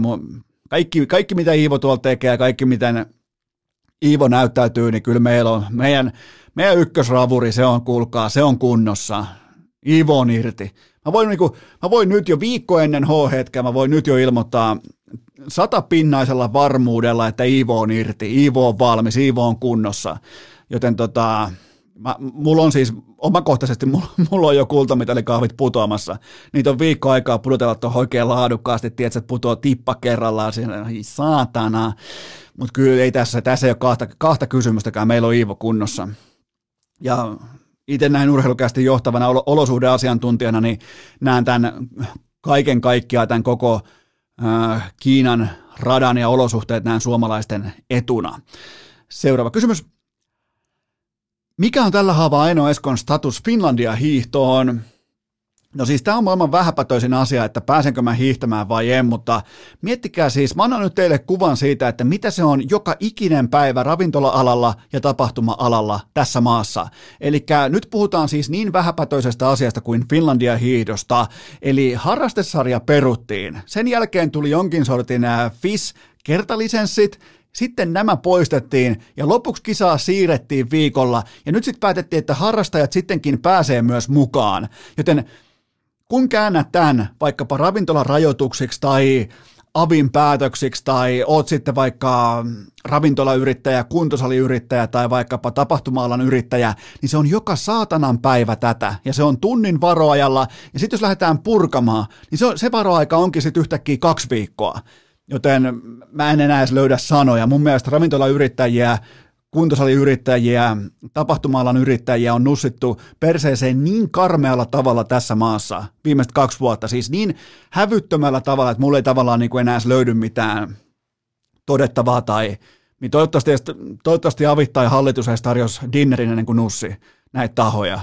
Cartman hengessä, South Park hengessä, saatana. Ihan siis mutta joo, on lähdössä viivalle ja käsittääkseni päivä on nyt sitten kuitenkin 20. päivä helmikuuta. Sen piti olla 12. päivä helmikuuta, mutta mä, mä, mä oon pudonnut jo niin monta kertaa kärryiltä näinkin vähäpätöisen asian tiimoilta kuin hiihdon tiimoilta. Kun mä yritän jotenkin saada selvää siitä, että mitä vittua tässä maassa tapahtuu. Päätös kerrallaan. Yritän avoimin mielin, yritän ymmärtää, että kuka helvetti päättää mistäkin tällä hetkellä. Olla, ollaan syvällä kusessa, ollaan siis ollaan ihan vitun kusessa. Ja ne syylliset löytyy, jokainen tietää mistä ne löytyy, ja mä en mene sinne, mutta tota, on kyllä ollut tosi todella niin kuin surullista aikaa olla niin kuin yrittäjyyden puolella, lasten liikunnan puolella, junnu-urheilun puolella. 25 000 nuorta urheilijaa lopettanut harrasteensa pandemian aikana, lyö rajoituksia sinnekin ja ei tämä No, tätä on johtaminen. Sen takia aina kun pohditte vaikkapa jotain NHL-organisaatiota tai sun suosikkijoukkuetta, niin katso aina sitä, että miten sitä johdetaan. Kuka johtaa, miten johtaa, mikä on johtajuuden taso, onko, onko johtajuus, onko se onko arki kunnossa, onko ilmaiset asiat kunnossa, näin poispäin, niin se johtajuus tavallaan aina heijastelee sitä, että mihin suuntaan se organisaatio on menossa. Jos Suomi olisi urheiluorganisaatio, me oltaisiin putoamiskarsinnoissa. Ja tämä, tämä on valitettavasti elämä ja suljettu liiga, joten tota, pidetään pieni tauko ja sen jälkeen sitten Aleksi Virolainen. Urheilukääst! Kummi kuuntelijoille uskollinen kuin puljun Golden Retua. Kaiken kaikkiaan äärimmäisen odotettu Aleksi Virolaisen paluuvierailu alkaa aivan tuossa Kotvan kuluttua, mutta nyt kun ehkä kenties jopa mahdollisesti kuntosalit aukeaa Suomessa, niin menkää osoitteeseen hikipanta.fi ja käykää hakemassa itsellenne urheilukästin kuntoilu, kuntosali ja varuste, droppi, kyllä vain salitropit, ne on nyt ulkona, eli siellä on varustepaketti ja siihen kuuluu salikassi, juomapullo ja kunnon treenipyyhe. Sitten on treenivaatepaketti, siihen kuuluu shortsit, teepaita ja äärimmäisen janottu hikipanta. Sieltä löytyy, saman osoitteen alta löytyy kaikki muukin tarpeellinen, aivan kaikki. Vaikka jos pitää kohta alkaa keittämään mitalikahveja, sieltä löytyy kahvikuppeja. Tämä kaikki löytyy osoitteesta hikipanta.fi. Menkää tekemään urheilukästi fanituotehankin hankinnat osoitteeseen hikipanta.fi ja nyt ääneen CS Supertähti Aleksi Aleksi B. Virolainen. Sysipaskat juoksukengät, alennuskorin tuulipuku, orastava vyötärölihavuus ja kuulokkeissa urheilukääst. On aika toivottaa tervetulleeksi urheilukästin seuraava vieras, joka on yksi urheilukästin vieras valiokunnan absoluuttisista legendoista sekä alfoista, yksi kaikkien aikojen kuunnelluimmista urheilukästin jaksoista. Ja me silloin viimeksi kohdattiin, kun pandemia alkoi, kuviteltiin, että no tää nyt menee varmaan tässä pikkuhiljaa ihan ää, ikään kuin itsestään ohi, mutta jälleen kerran me ollaan saman langan päässä. Tällä kertaa etänä Aleksi, Aleksi P. Virolainen, tervetuloa jälleen urheilukästiin. Kiitos, mahtavaa olla taas täällä. Tämä on, tota, tämä on hyvin mielenkiintoista, että me silloin puitiin, että, että kyllä tämä varmaan tämä pandemia tästä kohta pyyhkiytyy ohi ja, ja nyt me ollaan etäyhteydellä ja meillä on edelleen pandemia erittäin arkisellakin tasolla läsnä, joten tota, josko me nyt voitaisiin todeta, että ehkä, ehkä tämä nyt vihdoin olisi vähitellen ohi. Niin, niin viimeksi päästiin tosiaan, tosiaan näkemään toisensa ja nyt ollaan tälle langan päässä ja saa sitten nähdä puolentoista vuoden päästä, että miten asiat on sitten. Mä tota, sä, sä kysyit multa tuossa etukäteen, että tehdäänkö pelkkää audio vai tuleeko videokuva mukaan, niin, niin, niin mä en voi ottaa sua edes videokuvana mukaan siitä syystä, että sä oot mua niin pal- helvetin paljon komeampi, ja mä en halua ottaa tähän kohtaa heti vuoden alkuun, tiedätkö, alemmuuskompleksia, joten se oli oikeastaan se syy, minkä takia ei mennä videona. Okei, okay, okei. Okay. Hyvä. Okei, okay, otetaan. Kaikki tietää, kenestä on kyse. Kaikki tietää legendaarisen Aleksi Ben vierailun. Siellä on enemmänkin sitä uratarinaa, elämäntarinaa. Nyt otetaan kiinni tähän hetkeen, mutta urheilukästin brändin mukaisesti mulla on sulle kaksi lämmittelykysymystä. Ensimmäinen lämmittelykysymys kuuluu näin, että ootko sä käyttänyt urheilukästin lahjoittamia leuanvetohanskoja kertaakaan? Mä itse asiassa käytin niitä pari kertaa tuolla porukoilla siellä tota, ihan vaan Fajankaan autotalliduuni autoi siellä ja kaikkea, niin mulla oli hanskat kädessä, mutta en mä, en mä ehkä niitä niin paljon kuitenkaan leivonvetoa Mutta kuitenkin voisi sanoa melkein jopa näin, että työhanskat. Joo, okay. kyllä on mennyt hyvää käyttöön. Okei, ne meni erittäin hyvää käyttöön. Ja, ja mikä on muuten tällä hetkellä, tää, totta kai koko Suomen CS-kansa haluaa tietää, että mikä on Aleksi B:n leuvavetokunto nyt äh, tähän alkavaan vuoteen? Aika karanteenikunto, sanotaan nyt silleen. Tai joku voisi ehkä miettiä, että karanteenikunto tarkoittaa sitä, että on treenannut paljon kotona, mutta nyt on ollut aika päinvastoin. Että ollut ehkä vähän enemmän nyt silleen, ottanut enemmän happea ja ollut jotenkin vähän vähemmän niin kuin kunnon kanssa tekemisissä, mutta tuossa kesällä oli tosi jees, kun oli, oli ulkosaleilla ja sun muita, mutta nyt jotenkin ehkä jäänyt vähän, pitäisi ottaa niskasta kiinni tosiaan. Ja varsinkin sitten, kun alkaa taas tulla näitä ää, suoran lähetyksen siirtymiä kotioloihin, niin kyllä mä suosittelen siihen edelleen, että siinä on se leuvavetotanko mukana, niin kyllähän se on se, mitä me fanit, minkä kautta me eletään, että siellä Aleksi P. vetää leukoja. Sata varmasti. Hyvä. Toinen lämmittelykysymys kuuluu näin, että mikä nyt saattaisi olla sun hiuspuolella se endgame, koska tällä hetkellä mennään vähän niin kuin kiinalaisissa puutarhoissa, että ne kasvaa täysin vapaasti sekä ylös että alaspäin noin sun kultakutrit, niin, niin mitä tavoitellaan, mikä on horisontti? No itse asiassa mä tuossa tota, vuoden vaihteessa niin otin ehkä viisi senttiä pois. Silti näyttää siis ihan älyttömän pitkin, mutta on ehkä vähän lyhyemmät kuin viimeksi, mutta endgame, endgame, tota, kyllä mä oon nyt sitä mieltä, että mä en, mä en ole vetämässä niitä ihan, ihan niinku levottoman pitkiksi, mutta saattaa olla ehkä vähän pidemmät kuin normaalisti. En sitten tiedä tuohon kesä, kesään päin sitten, että pitäisikö nyt lyhentää vähän enemmän, mutta nyt vielä mennään tämmöisillä vähän pidemmille, että katsotaan, että joko mä kyllästyn. Ootko harkinnut, että niistä pitäisi, ne on niin legendaarinen toi sun tukka kaiken kaikkiaan, että pitäisiköhän tehdä niistä jopa, jopa tota NFT?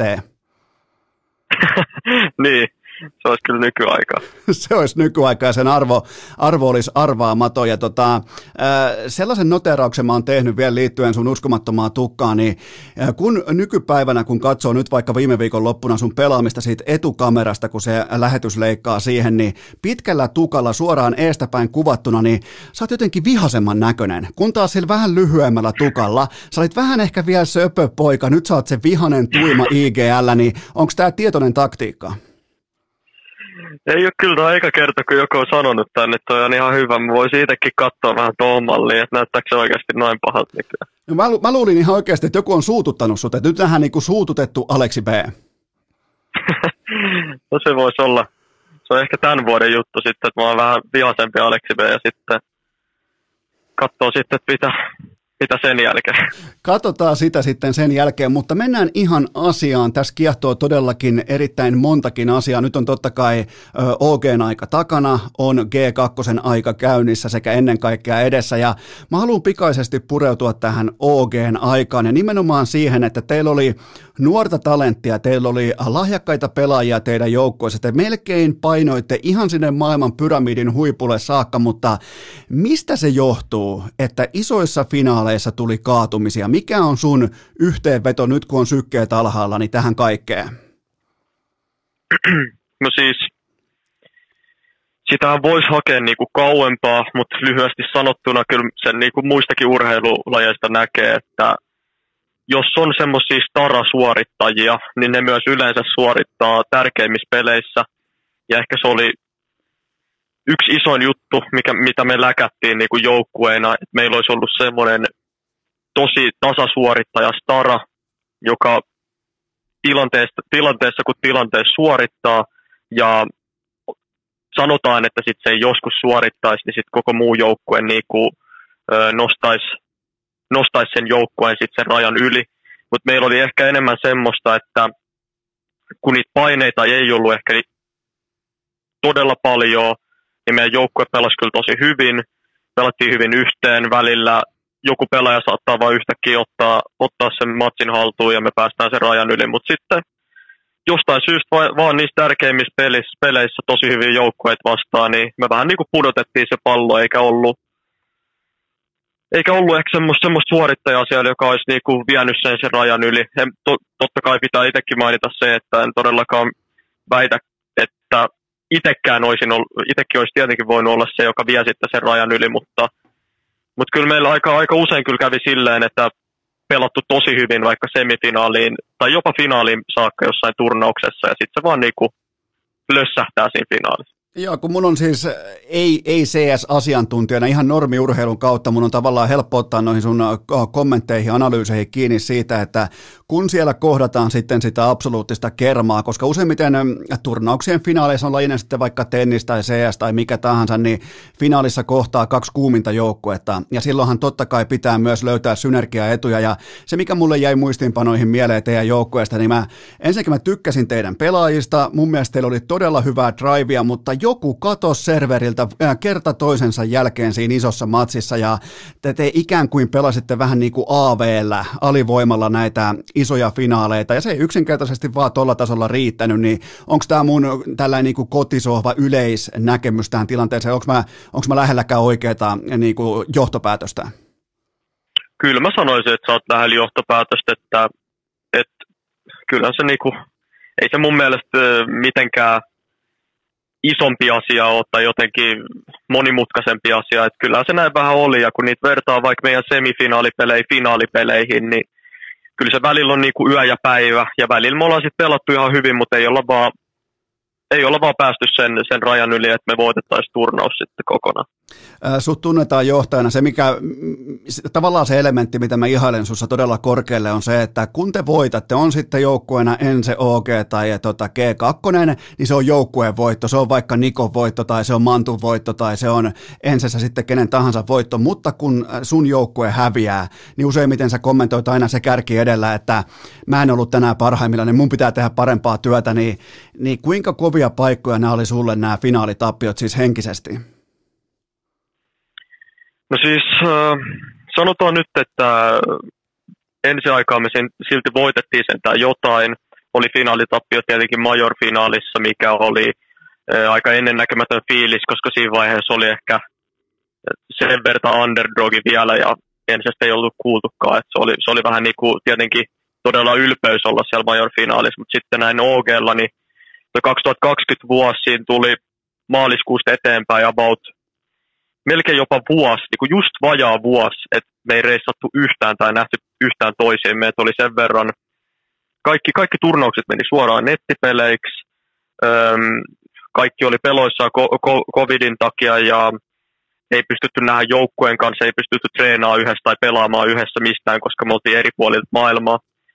Ja jotenkin siinä vaiheessa, sit kun, sit kun oli neljän seinän sisällä kotoon, pelaa turnauksia, pelaa harjoituksia ja kaikki vaan loppuu siihen, että ette voita sitä pokaalia, eli hävitte sitten finaalissa, niin kyllä, se, kyllä mä voin sanoa, että se kyllä monesti oli semmoinen tosi iso hitti sen takia, että sä vaan yhtäkkiä katot taakse niin kuin vaikka viimeistä kuukautta ja tajut, että sä et ole oikeasti tehnyt mitään muuta kuin ollut koneella, ja sitten sult vaan jää se, se, tietty, se tietty olo, se tietty niin kuin voiton tunne tai semmoinen duunin, duunin teon niin kuin leipä jää saamatta.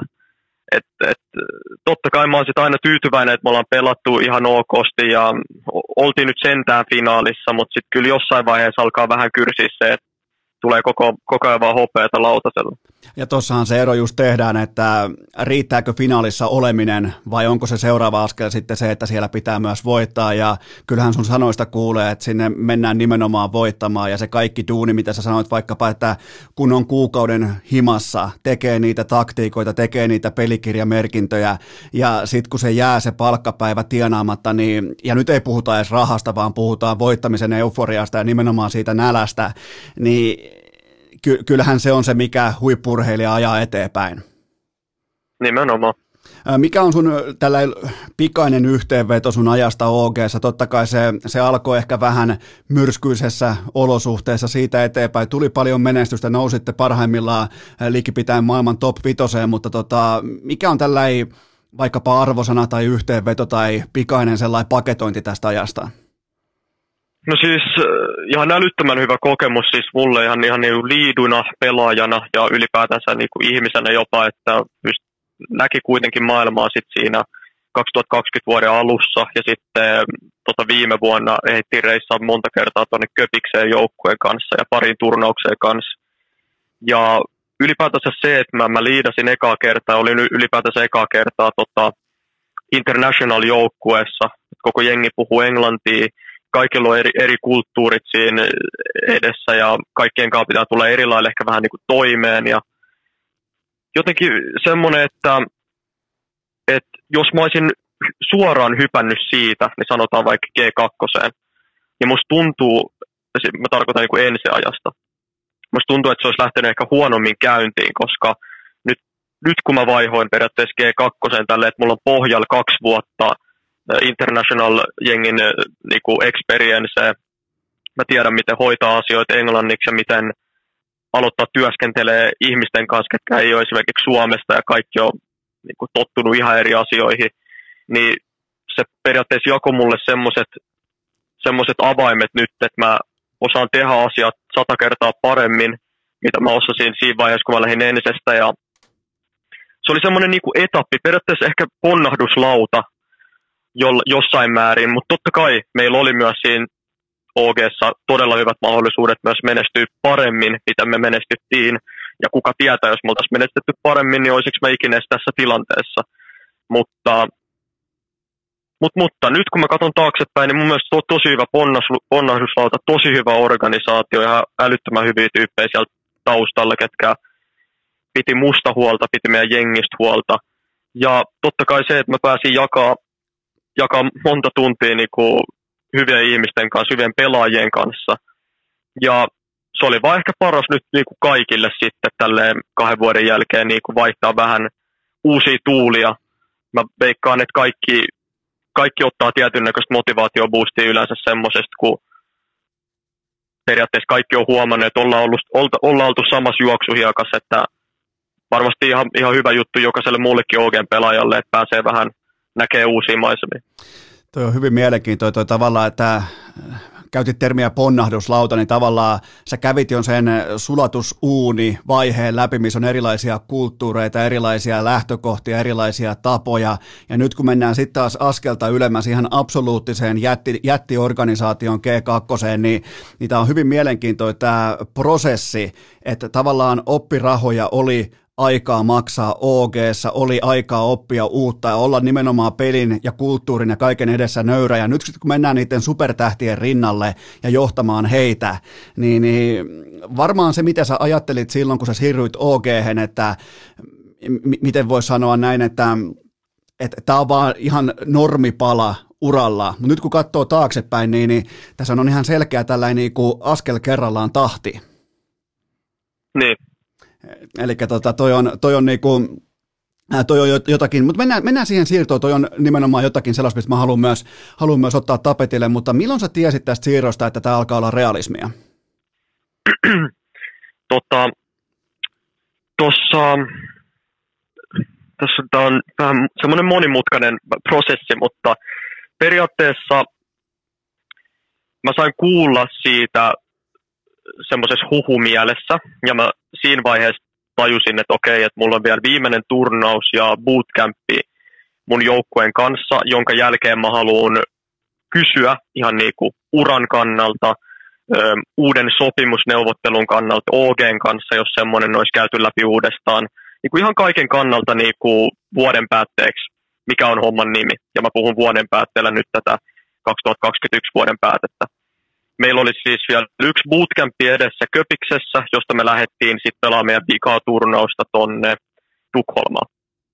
Ja tota, mä periaatteessa niin kuin sanoin, muista mitä mä sanoin joukkueelle, periaatteessa kaikki ties, että me oltiin pelattu tosi huono major-vaihe, ei päästy siitä major-turnaukseen loppuvuodesta.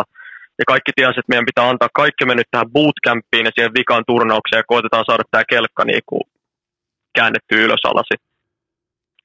Ja sitten mentiin Köpikseen siitä Tukholmaan ja se turnaus ei sitten mennykään niin hyvin todellakaan, mitä me oltiin kuviteltu sen jälkeen, kun me oltiin tota, pelattu tosi huonosti majoreilla, niin totta kai me haluttiin vähintään finaalipaikka edes tässä, Köpikse, äh, sorry, tässä Tukholman turnauksessa.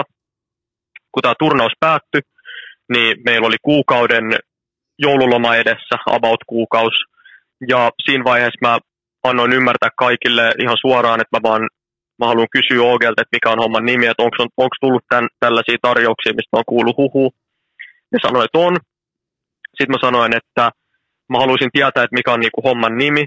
Ja en siinä vaiheessa ollut mitenkään päättänyt, että mä oon nyt lähtemässä, vaan mä halusin vähän niinku kuulla, että mikä on OGn tulevaisuuden fiilikset, mikä on G2 fiilis niiden tulevaisuudesta, ja mä en ollut siis kiinnostunut muista muista off- offereista, mitä silloin oli.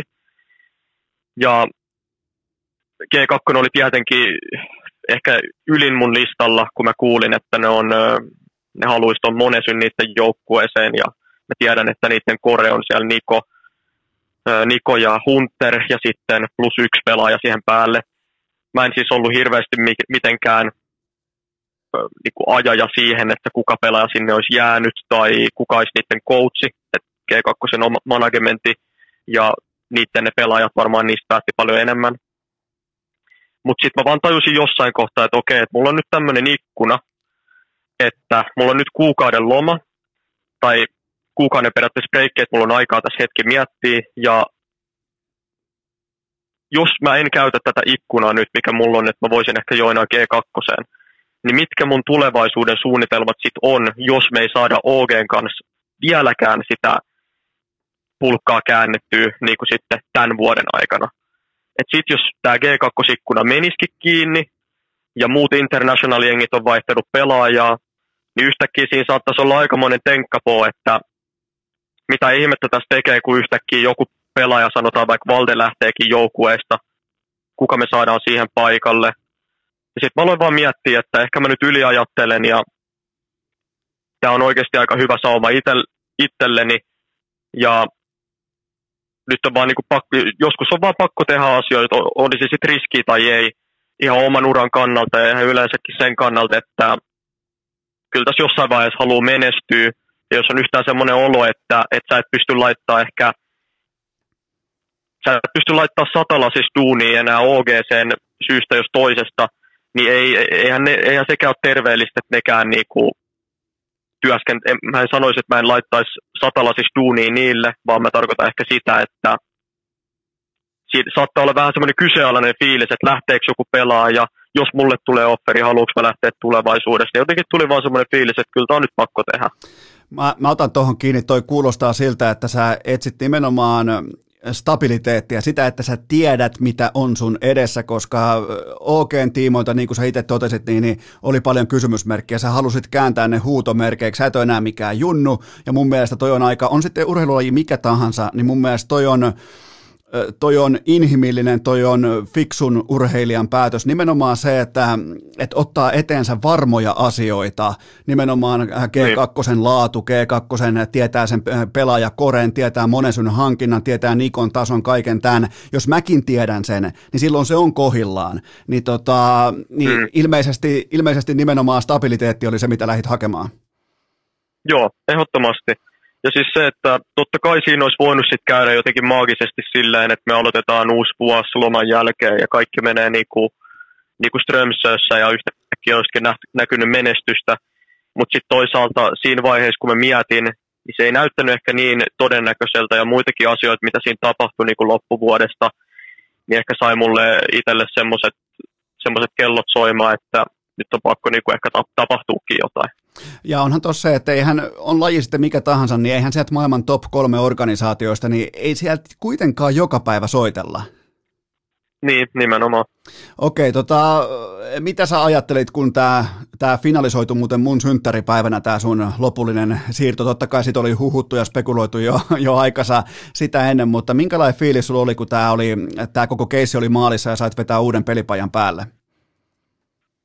Oli mulla siis todella helpottunut fiilis, todella ylpeä fiilis siitä, että mä periaatteessa olin vieläkin siinä asemassa, että tietyllä tavalla pääsin isompaan organisaatioon paremmalla sopimuksella ja kaikki näyttäisi vielä siltä, että menee niin kuin ylöspäin. Niin todella tyytyväinen niin kuin omaan, omaan panostukseen ja ylipäätänsä siihen, että nyt, nyt olisi niin kuin aika näyttää ja mä aloin olemaan siinä iässä, että mulla on semmoinen fiilis, että mulla on tosi hyvää, tosi hyvää kokemusta kaikesta ja, ja ylipäätään niin tosi, tosi, tosi hyvä fiilis vaan kaiken puolin tähän joukkueeseen ja, ja periaatteessa omaan suorittamiseen näiden vuosien aikana. Haluatko avata tota yhtään, että mä en siis tiedä yhtään, että miten CS tehdään, tehdään trade. Onko se vaan ihan kylmästi niin, että, että osapuolet neuvottelee niin kuin umpiossa tai tyhjössä toistensa kanssa diilit, että tavallaan sinä ja Nexa ette kuulu samaan sopimuspaperiin, vai miten se oikein menee? Tota, siis niin kuin keskustelut käy näiden organisaatioiden, organisaatioiden välillä, ja periaatteessa jos on tämmöinen trade, että jotkut pelaajat vaihettaisiin päittäin, niin totta kai niillä on jonkunnäköinen arvo siinä, että, per, siis, että organisaatiot silti tekee sen, tekee sen tradein ja, ja että tu, niinku, vaihtaako ne pelaajat vain päittäin vai maksetaanko jommasta kummasta pelaajasta vielä ekstra, että miten se menee. Mutta nämä on kaikki organisaation välinen, välinen asia ja mä en ole niistä sen enempää tietoinen. Okei, eli siinä neuvotteli organisaatiot keskenään ja sä, sä pidit huolta sun agentin, agentin kautta sitten siitä omasta sopimuspohjasta. Näin. Hyvä. Käydään tämä uusi porukka läpi. Sä oot totta kai IGL ja joukkojen aivot, mutta nyt, nyt tällaisessa tilanteessa, kun, kun tota, tulee uusia pelaajia ympärille, ja tämä ei ole sun ensimmäinen rodeo, mutta se mikä nyt on erityistä, niin nyt tulee ympärille ihan koko maailman paras, voi melkein sanoa paras, jos käytän termiä yleispelaaja, niin en ole nyt kauhean kuitenkaan vinossa. Niin kerro mulle vähän Nikosta, aikamoinen supertähti, oliko HLTVn listattu kolmoseksi viime vuonna, vuonna ja ihan ehdottomasti yksi maailman parhaista pelaajista, niin, niin, niin miten tällaista supertähteä tulee lähestyä nimenomaan IGLn positiosta?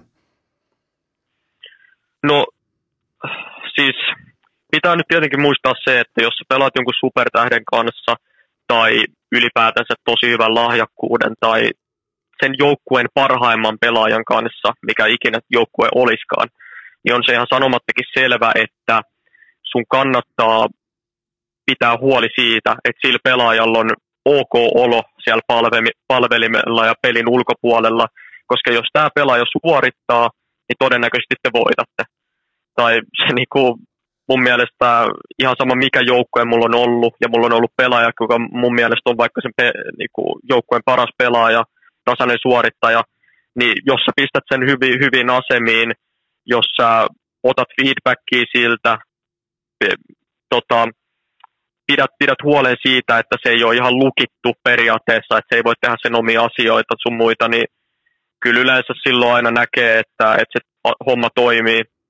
Ja ihan sama lähestymistapa tämän Nikon kanssa, että silläkin on sen verran e, tota, kokemusta jopa enemmän kuin mulla, että sekin on opettanut mulle jo tässä pienessä ajassa jotain asioita, mä oon saanut sille jotain asioita, ja me ollaan koitettu mahdollisimman nopealla niin kuin, a- aikajaksolla tässä fiksata kaikki kartat kuntoon, kaikki positiot kuntoon ja pitää huolen siitä, että totta kai myös tämä meidän nuori kundi, että sekin, sekin saa jotain valoa, mutta totta kai se, että, että jos Niko suorittaa, niin se on jo todella hyvä pohja sille koko joukkueelle. Toi on hieno kuulla tavallaan, että vaikka puhutaan miljoona bisneksestä ja alfa bisneksestä ja näin poispäin, niin on tärkeää tiedostaa huipulla se, että kenen A-game vie sen joukkueen todennäköisimmin kohti voittoa. Totta kai tuossa tapauksessa se on Niko.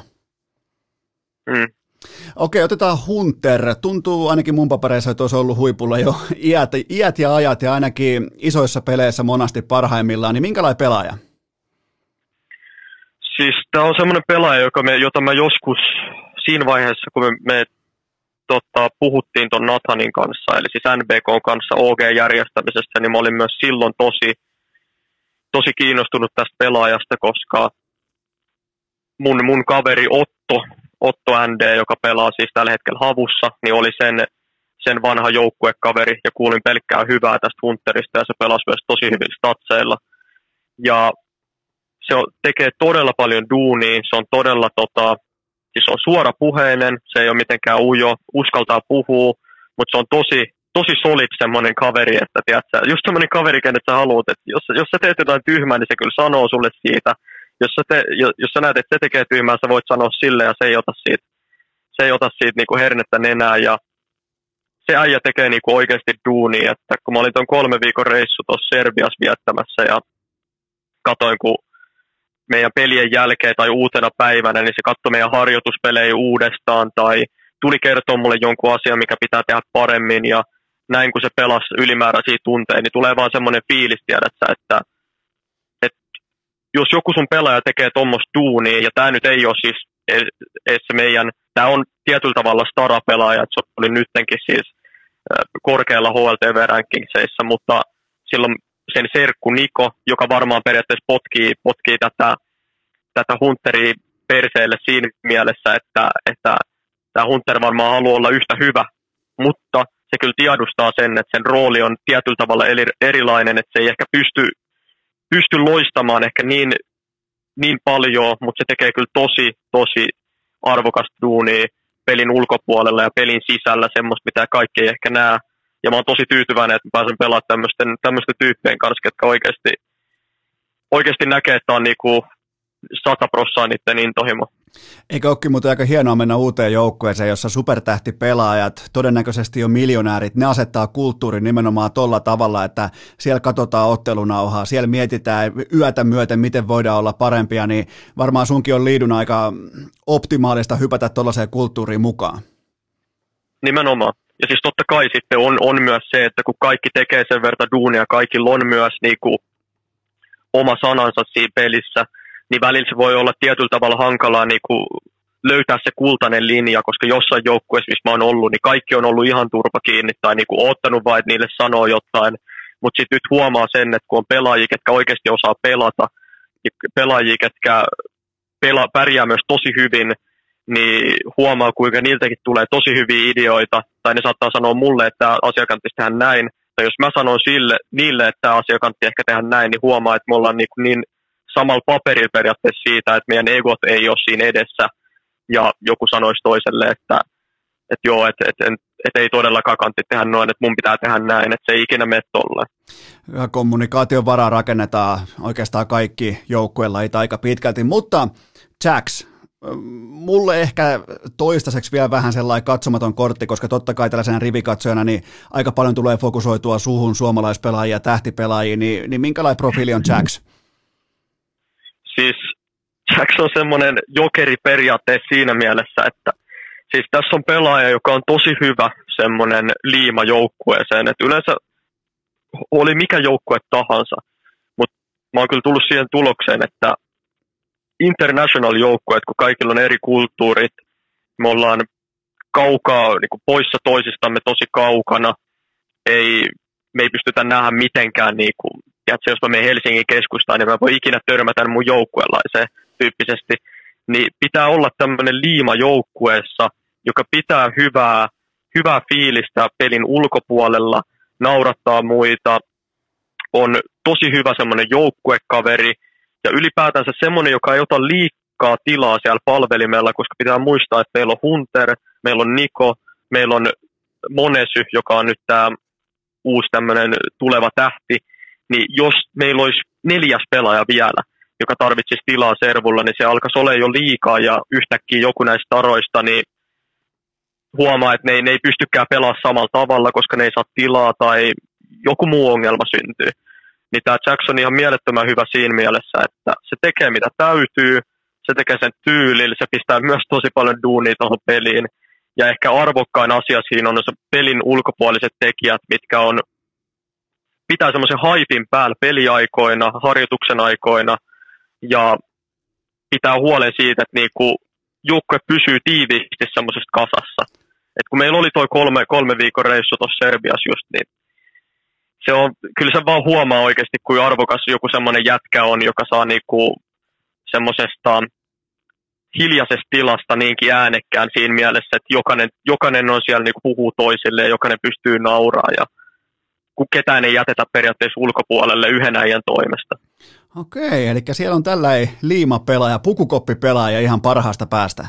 Nimenomaan. Jumalauta. No, mutta hei, mennään tähän nuoreen supertähteen. Mä voin nyt ihan suoraan nostaa käden pystyä, että mä en sinällään tiedä, että kuka tai mikä on Monensy. Mä tiedän, että hänellä on hieno menestyjä. Menestyjän nimi hän on Ilja Osipovi, mutta siis 16-vuotias G2 hankki hänet ja hänestä puhutaan nyt seuraavana ihan koko lajin kirkkaimpana supertähtenä, niin, niin opeta mua, kerro mulle.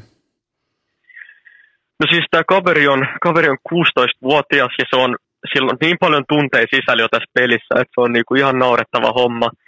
Ja ihan selkeä luonnonlahjakkuus, mutta mikä on mun silmään todella iso tekijä myös on se, että kun mä katsoin sitä tuolla meidän bootcampeilla ja muutenkin kun se striimailee sun muuta, niin sä huomaat sitten sen, että vaikka sillä on se luonnonlahjakkuus, vaikka kaikki hypettää sitä ja antaa, antaa sille arvostusta, vaikka kaveri ei ole pelannut melkein yhtään tier turnausta vielä, niin huomaa sen, että se ei nouse hattuun, toivottavasti ei nouse, myöskään hattuun tulevaisuudessa, mutta tämäkin äijä painaa duuni niin paljon, että se ei ole periaatteessa edes mulle kysymysmerkki, miten se on noin hyvä, mutta sitten se on mun mielestä tosi hyvä juttu, koska mä oon pelannut semmoisten luonnonlahjakkuuksien kanssa, ketkä ei sitten loppujen lopuksi olekaan grindannut niin paljon, ja jossain vaiheessa kipinä saattaa vaan yhtäkkiä katketa, mutta tämän äijän silmissä jotenkin vaan näkee sen, että sillä on ihan älytön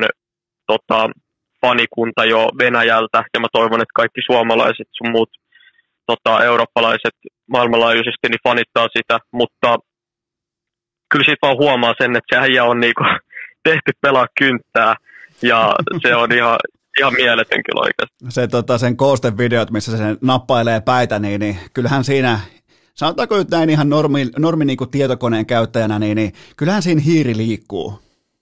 Niin.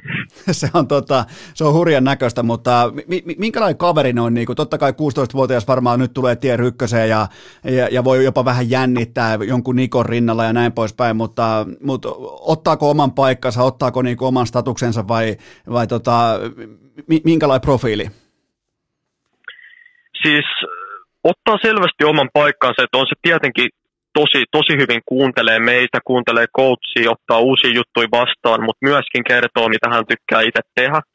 Ehkä isoin haaste tälle kaverille, mä en sanoisi, että paineet on ehkä niin iso haaste kuin kommunikointi ylipäätänsä. Mäkin tiedän, kuin vaikea se oli mulle, mutta varsinkin 16-vuotiaalle venäläispojalle, joka varmaan harvemmin niin kuin omassa kaupungissa sun muualla tulee hirveästi englantia puhuttua.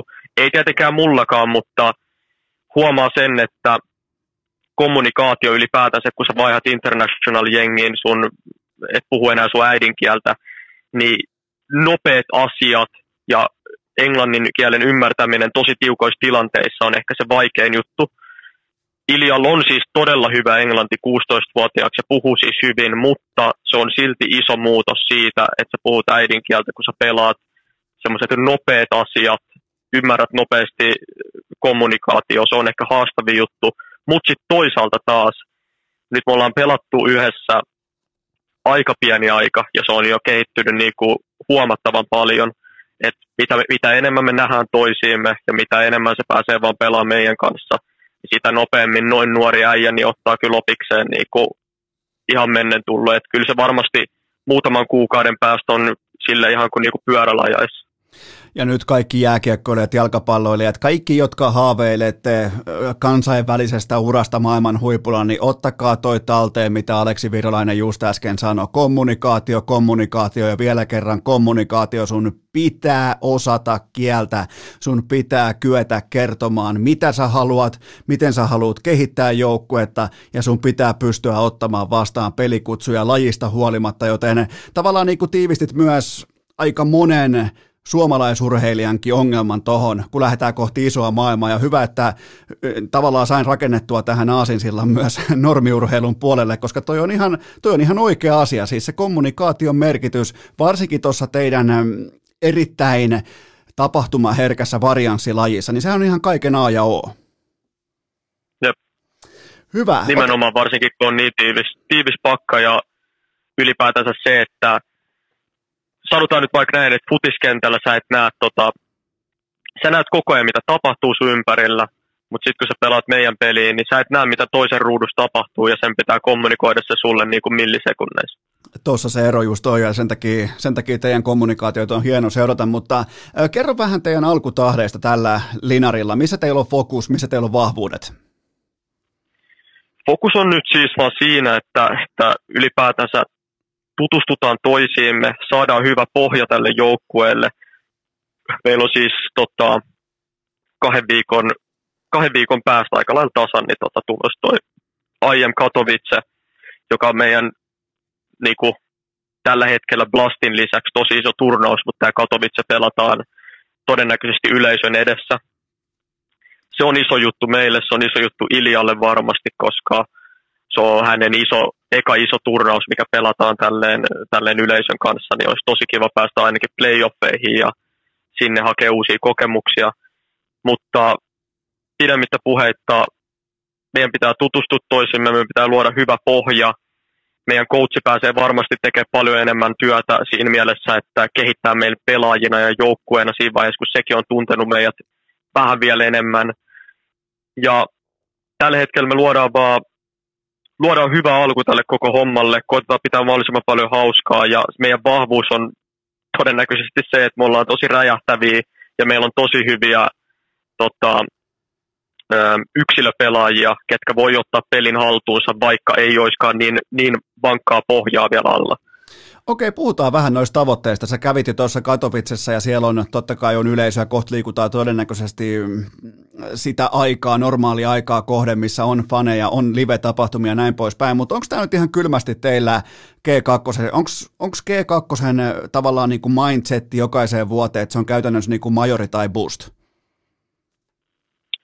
Tota, no tietyllä tavalla joo tietenkin, että meidän joka pelaaja mukaan lukien minä, niin se on niin kuin minimiasetelma, vain, varsinkin kun tota, öö, mä en päässyt viime majoreille OGen kanssa, niin totta kai se itsekin, niin on raavittanut sen verran, että on sinne nyt pakko päästä, mutta totta kai me nyt ollaan realistisia siinä mielessä, että jos nyt ei vaikka puhuta majoreista, mutta puhutaan näistä ensimmäisistä turnauksista, että jos nyt vaikka yhtäkkiä tapahtuisikin jotain sairasta ja menisikin aivan penki alle jotkut pelit, niin ei se mikään katastrofi ole. Että kyllä me ymmärretään se, että missä me kehitytään varmasti kymmenen kertaa paremmin, ja tämä pätee myös joka joukkueeseen, on kunnon peleissä. Silloin kun adrenaliini virtaa ja on, on paineet pelissä ja kaikki pelaa täysiä, siinä vaiheessa myös oppii eniten varsinkin häviöistä. Niin ihan varmasti meidän pitää myös hävitä siihen, että me tullaan kehittyä vielä paremmiksi, mutta sitten toisaalta meillä on silti niinku katseet korkealla. Et totta kai me koetetaan heti menestyä ja pärjätä, mutta ei meillä nyt semmoinen asetelma, että jos me nyt Lastiin ja Katowiceen voiteta, niin tämä homma oli tässä. Et kyllä kaikki tietää sen, että, että täällä on pelaajia, jotka on just aloittanut pelaa engl- englanniksi, coachille sama juttu. Öö, mun pitää vähän oppia, että miten nämä on pelannut ja miten mä saan implementoitua vähän omaa, omaa näkemystä ja ylipäätänsä sitä, että kaikki, kaikilla on mukava pelata palvelimella, koska esimerkiksi tämä Hunter oli pelannut tämän aikaisemman Nexan kanssa neljä vuotta yhdessä. Niin varmasti pieni tämmöinen totuttelemisprosessi. Okei, eli mä laitan mun, mä, mulla oli tuossa aiemmin pokaalitavoitteena kahdeksan, niin mä siirrän sen kuuteen nyt. Tota, mä, otan, mä otan maltillisen tulokulman tähän kauteen, mutta ihan vakavissaan toi vielä, että m- miten sä kehität itseäsi arkitasolla? Nyt vaikka nähtiin Ninjoja vastaan sulta aika paljon entry frageja, oliko se vaan osa varianssia vai tullaanko näkemään Aleksi Peltä nyt jonkinnäköistä kenties jopa uutta roolia, uutta, uutta tulokulmaa pelaamiseen? Joo, no siis ihan, ihan väkisinkin toi pelikuva jossain, jossain määrin vaihtuu, että aika paljon uusia asioita itsellekin, varsinkin tota CT-puolella mulla on eri, eri positiot monessa kartassa ja ylipäätänsä se, että, että on saanut sen verran feedbackia jo nyt ja koittanut miettiä myös niin kuin asioita, mitä on tehnyt huonosti ja niin kuin, tota, menneisyydessä ja tota, koittaa vaan hioa peliä ja koittaa saada uutta näkökulmaa ja varsinkin nyt kun on, on tosi paljon joukkuekavereita, ketkä grindaa paljon ja uskaltaa sanoa myös niinku uusia ideoita tai niinku neuvoa sua, jos se kysyt tai jotain vastaavaa, niin, niin kyllä tätä niinku väkisinkin oppii, varsinkin kun oikeasti on motivaatio laittaa sitä duunia sisään, niin se tuntuu oikeasti todella hyvä. Anna mulle vielä yhden lauseen mittainen eh, tavallaan niin kuin resepti sille, että miten huippukuntoinen navi kaadetaan. Yksi lause. totta, totta. Huippukuntoinen navi. Toi on kyllä aika paha nyt, kun miettii niitä huippukuntoa tuossa viime vuonna, mutta kyllä mä sanoisin siis joukkue pelaaminen ja starat, starat loistaa. Se, se on aika, mutta miten olisi sellainen, että Boombla, jos laittaa vaikka Boomblalle, eli Boombitsille tuon äh, tota, suuteipin, että se ei pääse kosimaan jengiä matsien jälkeen, niin olisiko siinä tavallaan niin kuin, äh, tällainen toimiva lähtökohta? Toi on kans tosi toimiva, totta. Mitä? Ma... Se, se, oli, se oli uskomaton hetki majoreiden jälkeen, mutta onko se silleen, että, o, o, onko se silleen, että jos voittaa majorit, niin silloin sen jälkeen saa kosia ketä haluaa? Niin, no jää sitten varmaan nähtäväksi, sit, kun mä voitan joku päivä. siinä olisikin kyllä aika, siinä olisi sellainen tietynlainen tietynlainen kikkeri siihen tapahtumaan, mutta toi on toi Navion kunnos, te olette, te, te olette nyt laittanut tavallaan niin kuin junan puksuttamaan oikeaan suuntaan, Gambit on kunnossa, heroikki on vahva, teillä on aika kova toi maailman kärki tuolla ja, ja, tota, ja, ja Mulla ei oikeastaan ole mitään muuta. Mä oon nyt jo pitänyt sua vähän yliaikaa, mutta mä en pyydä sitä anteeksi, koska mä tiedän, että sulla on reenit ohi ja, ja tota, sulla on aikaa nyt hetki urheilukästi. Tämä piti kysyä vielä, että äh, nyt kun kaikki, nyt me kaikki Aleksi B äh, faniklubin edustajat, me toivotaan, että kaikki menee nappiin ja äh, pokaleita tulee ovista ja ikkunoista ja saat Fragipörssin kärjessä ja näin poispäin, niin pitäisikö noi CS-pelaajat ottaa nyt mukaan vuoden urheilija-äänestykseen tai edes vuoden e-urheilija-äänestykseen, kun siellä on NRP pelaajat, siellä on tota, FIFA-pelaajat, niin, niin pitäisiköhän nyt CS-pelaajat ottaa mukaan tuolle listalle? Mä en edes tiennyt, että meitä ei ole siellä, siellä listalla, eli kyllä mä, kyllä mä sanoisin ainakin, jos joku e lista on, niin en kyllä näe mitään syytä, miksi ei otettaisi, mutta jos niitä ei niin kuin normaali urheilun kylkeen laitetaan, niin se nyt ei mua voisi vois enempää kiinnostaa, mutta se kuulostaa ehkä vähän, vähän oudolta, jos on e-urheilijalista ja siellä ei mukaan ole. Niin Joo, Sinne nyt ainakin. Joo, siellä pitää olla jonkinnäköinen NR- tai FIFA-pelaaja tai jotain muuta koripallopeliä lätkiä, eli siellä ei vielä niinku tällaista maailmanluokan entry niin niinku Aleksi Beeta, niin siellä ei pidetä minä. Niin. On se, on, se mennyt, on se mennyt hurjaksi. Mutta hei, lauantaina jatkuu Blast Premieri, sitten kahden viikon päästä Katowiceen, niin, niin tota, ei mitään, hei. Nyt vaan kohti pokaalijahtia. Totta kai toi, anna mun intoilla täällä, kun sä, tota, sä heitit tuohon aika aikuismaisia vastauksia. Mä en nyt lähde, niinku, mä en nyt niitä mun, mun hypetyksellä, että pokaaleita tulee joka suunnasta. Mun mielestä te, teidän organisaatio, teidän joukkue on aika lailla aikuisuuden tilassa ja muutenkin mukava nähdä, että toi sun äh, suututettu Aleksi B. Outlook pääsee nyt valloilleen. Mä, se on muuten sellainen juttu, mikä voidaan ottaa fanien kesken seurantaa, että kun mennään siihen etukameraan, niin, niin nähdään kes keskimäärin aika vihanen Aleksi B, niin, niin onko tavallaan niin kuin näin muodoin pöytä katettu? Näin on katettu ja pitääkin sitä välillä vähän intoilla, että, että yleensä aina, aina jää mieleen ne katkerimmat tappiot tai huonot asiat, niin on se hyvä kuulla itselle, itsekin välillä, välillä intoilua ja, ja sitä, että kun munkin kaverit tai läheiset, läheiset intoilee, niin on ihan hyvä kontrasti siihen arkipäivään, kun aina haluaa olla parempi. Se on ihan hyvä juttu. Ja mä voin muuten myös myöntää sulle, että mulla oli monta kertaa piipussa tuossa viimeisen sanotaanko puolentoista vuoden aikana, niin kuin, että mulla oli siis, mä voin nyt myöntää, mulla oli taktiikka. Ja taktiikka meni näin, että kun OG voittaa jonkin ison turnauksen, niin sen jälkeen mä yllätän urheilukästi ja sun fanit sillä, että mä kutsun sut vieraaksi. Mulla oli varmaan neljä, viisi kertaa tämä kysymys jo piipussa, kunnes sitten finaalissa käy mitä käy. Joten tavallaan nyt vihdoin kuitenkin oli hienoa, että ehit mukaan mukaan, urheilukästi ja saatiin niin kuin tätä reittiä pitkin nyt tämä homma sitten pakettiin. Jep, ja ehdottomasti onhan täällä sen verta, sen verta kuuntelijoita ja tullut paljon hyvää palautetta myös, niin todella hyvä juttu. Niin, ja jos OK ei voittanut palkintoja, niin urheilukästä voitti jälleen kerran, joten tota, tavallaan niin kuin 1-0 mulle nyt tämä viime vuosi, vai mitä? Niin, tämä oli mun tämän vuoden eka finaali näköjään. Tämä oli nyt... Finaalivoitto. Mä, mä annan tästä sulle tuplaveen. Tämä on nyt se, mistä lähdet tavallaan niin kuin liikkeelle. Että aina kun käy urheilukästi, se ottaa tuplaveen mukaan, niin siihen on hyvä rakentaa koko kausi. Jep. Mutta hei, mutta hei, Aleksi B, tämä oli jälleen kerran suuri kunnia ja, ja ennen kaikkea kiitokset siitä, että mä tiedän, että sulla on kiire, teillä on helvetisti treeniä, että niin kuin sä sanoit, että te laitatte toistoa sisään ihan älyttömällä tahdilla, niin joudutaan tälleen ilta-aikaa tekemään nämä nauhoitukset, mutta silloin kun laitetaan ammattimiehet taskiin, niin kyllähän homma toimii, mutta hei, tämä oli nyt tässä ja vielä kertaalleen kiitokset Aleksi Virolainen. Kiitos. Ja kaikille kuuntelijoille sellainen loppukaneetti, että ihan normaalin tapaan maanantaina jatkuu.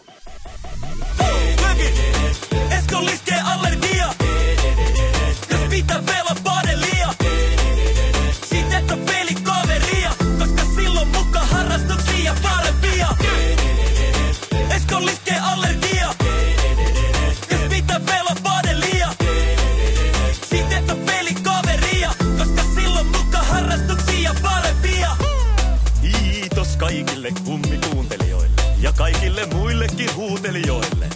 Tämän päivän jakso oli tässä. Valitettavasti urheilukäästiä on odotettavissa myös tulevinakin päivinä, joten anna korviesi huilata siihen saakka. Siinä kaikki tältä erää. Urheilukääst kiittää ja kuittaa peliä. Vaatekomero tyhjenee. Onko äänitys päällä? Kuuleeko kukaan?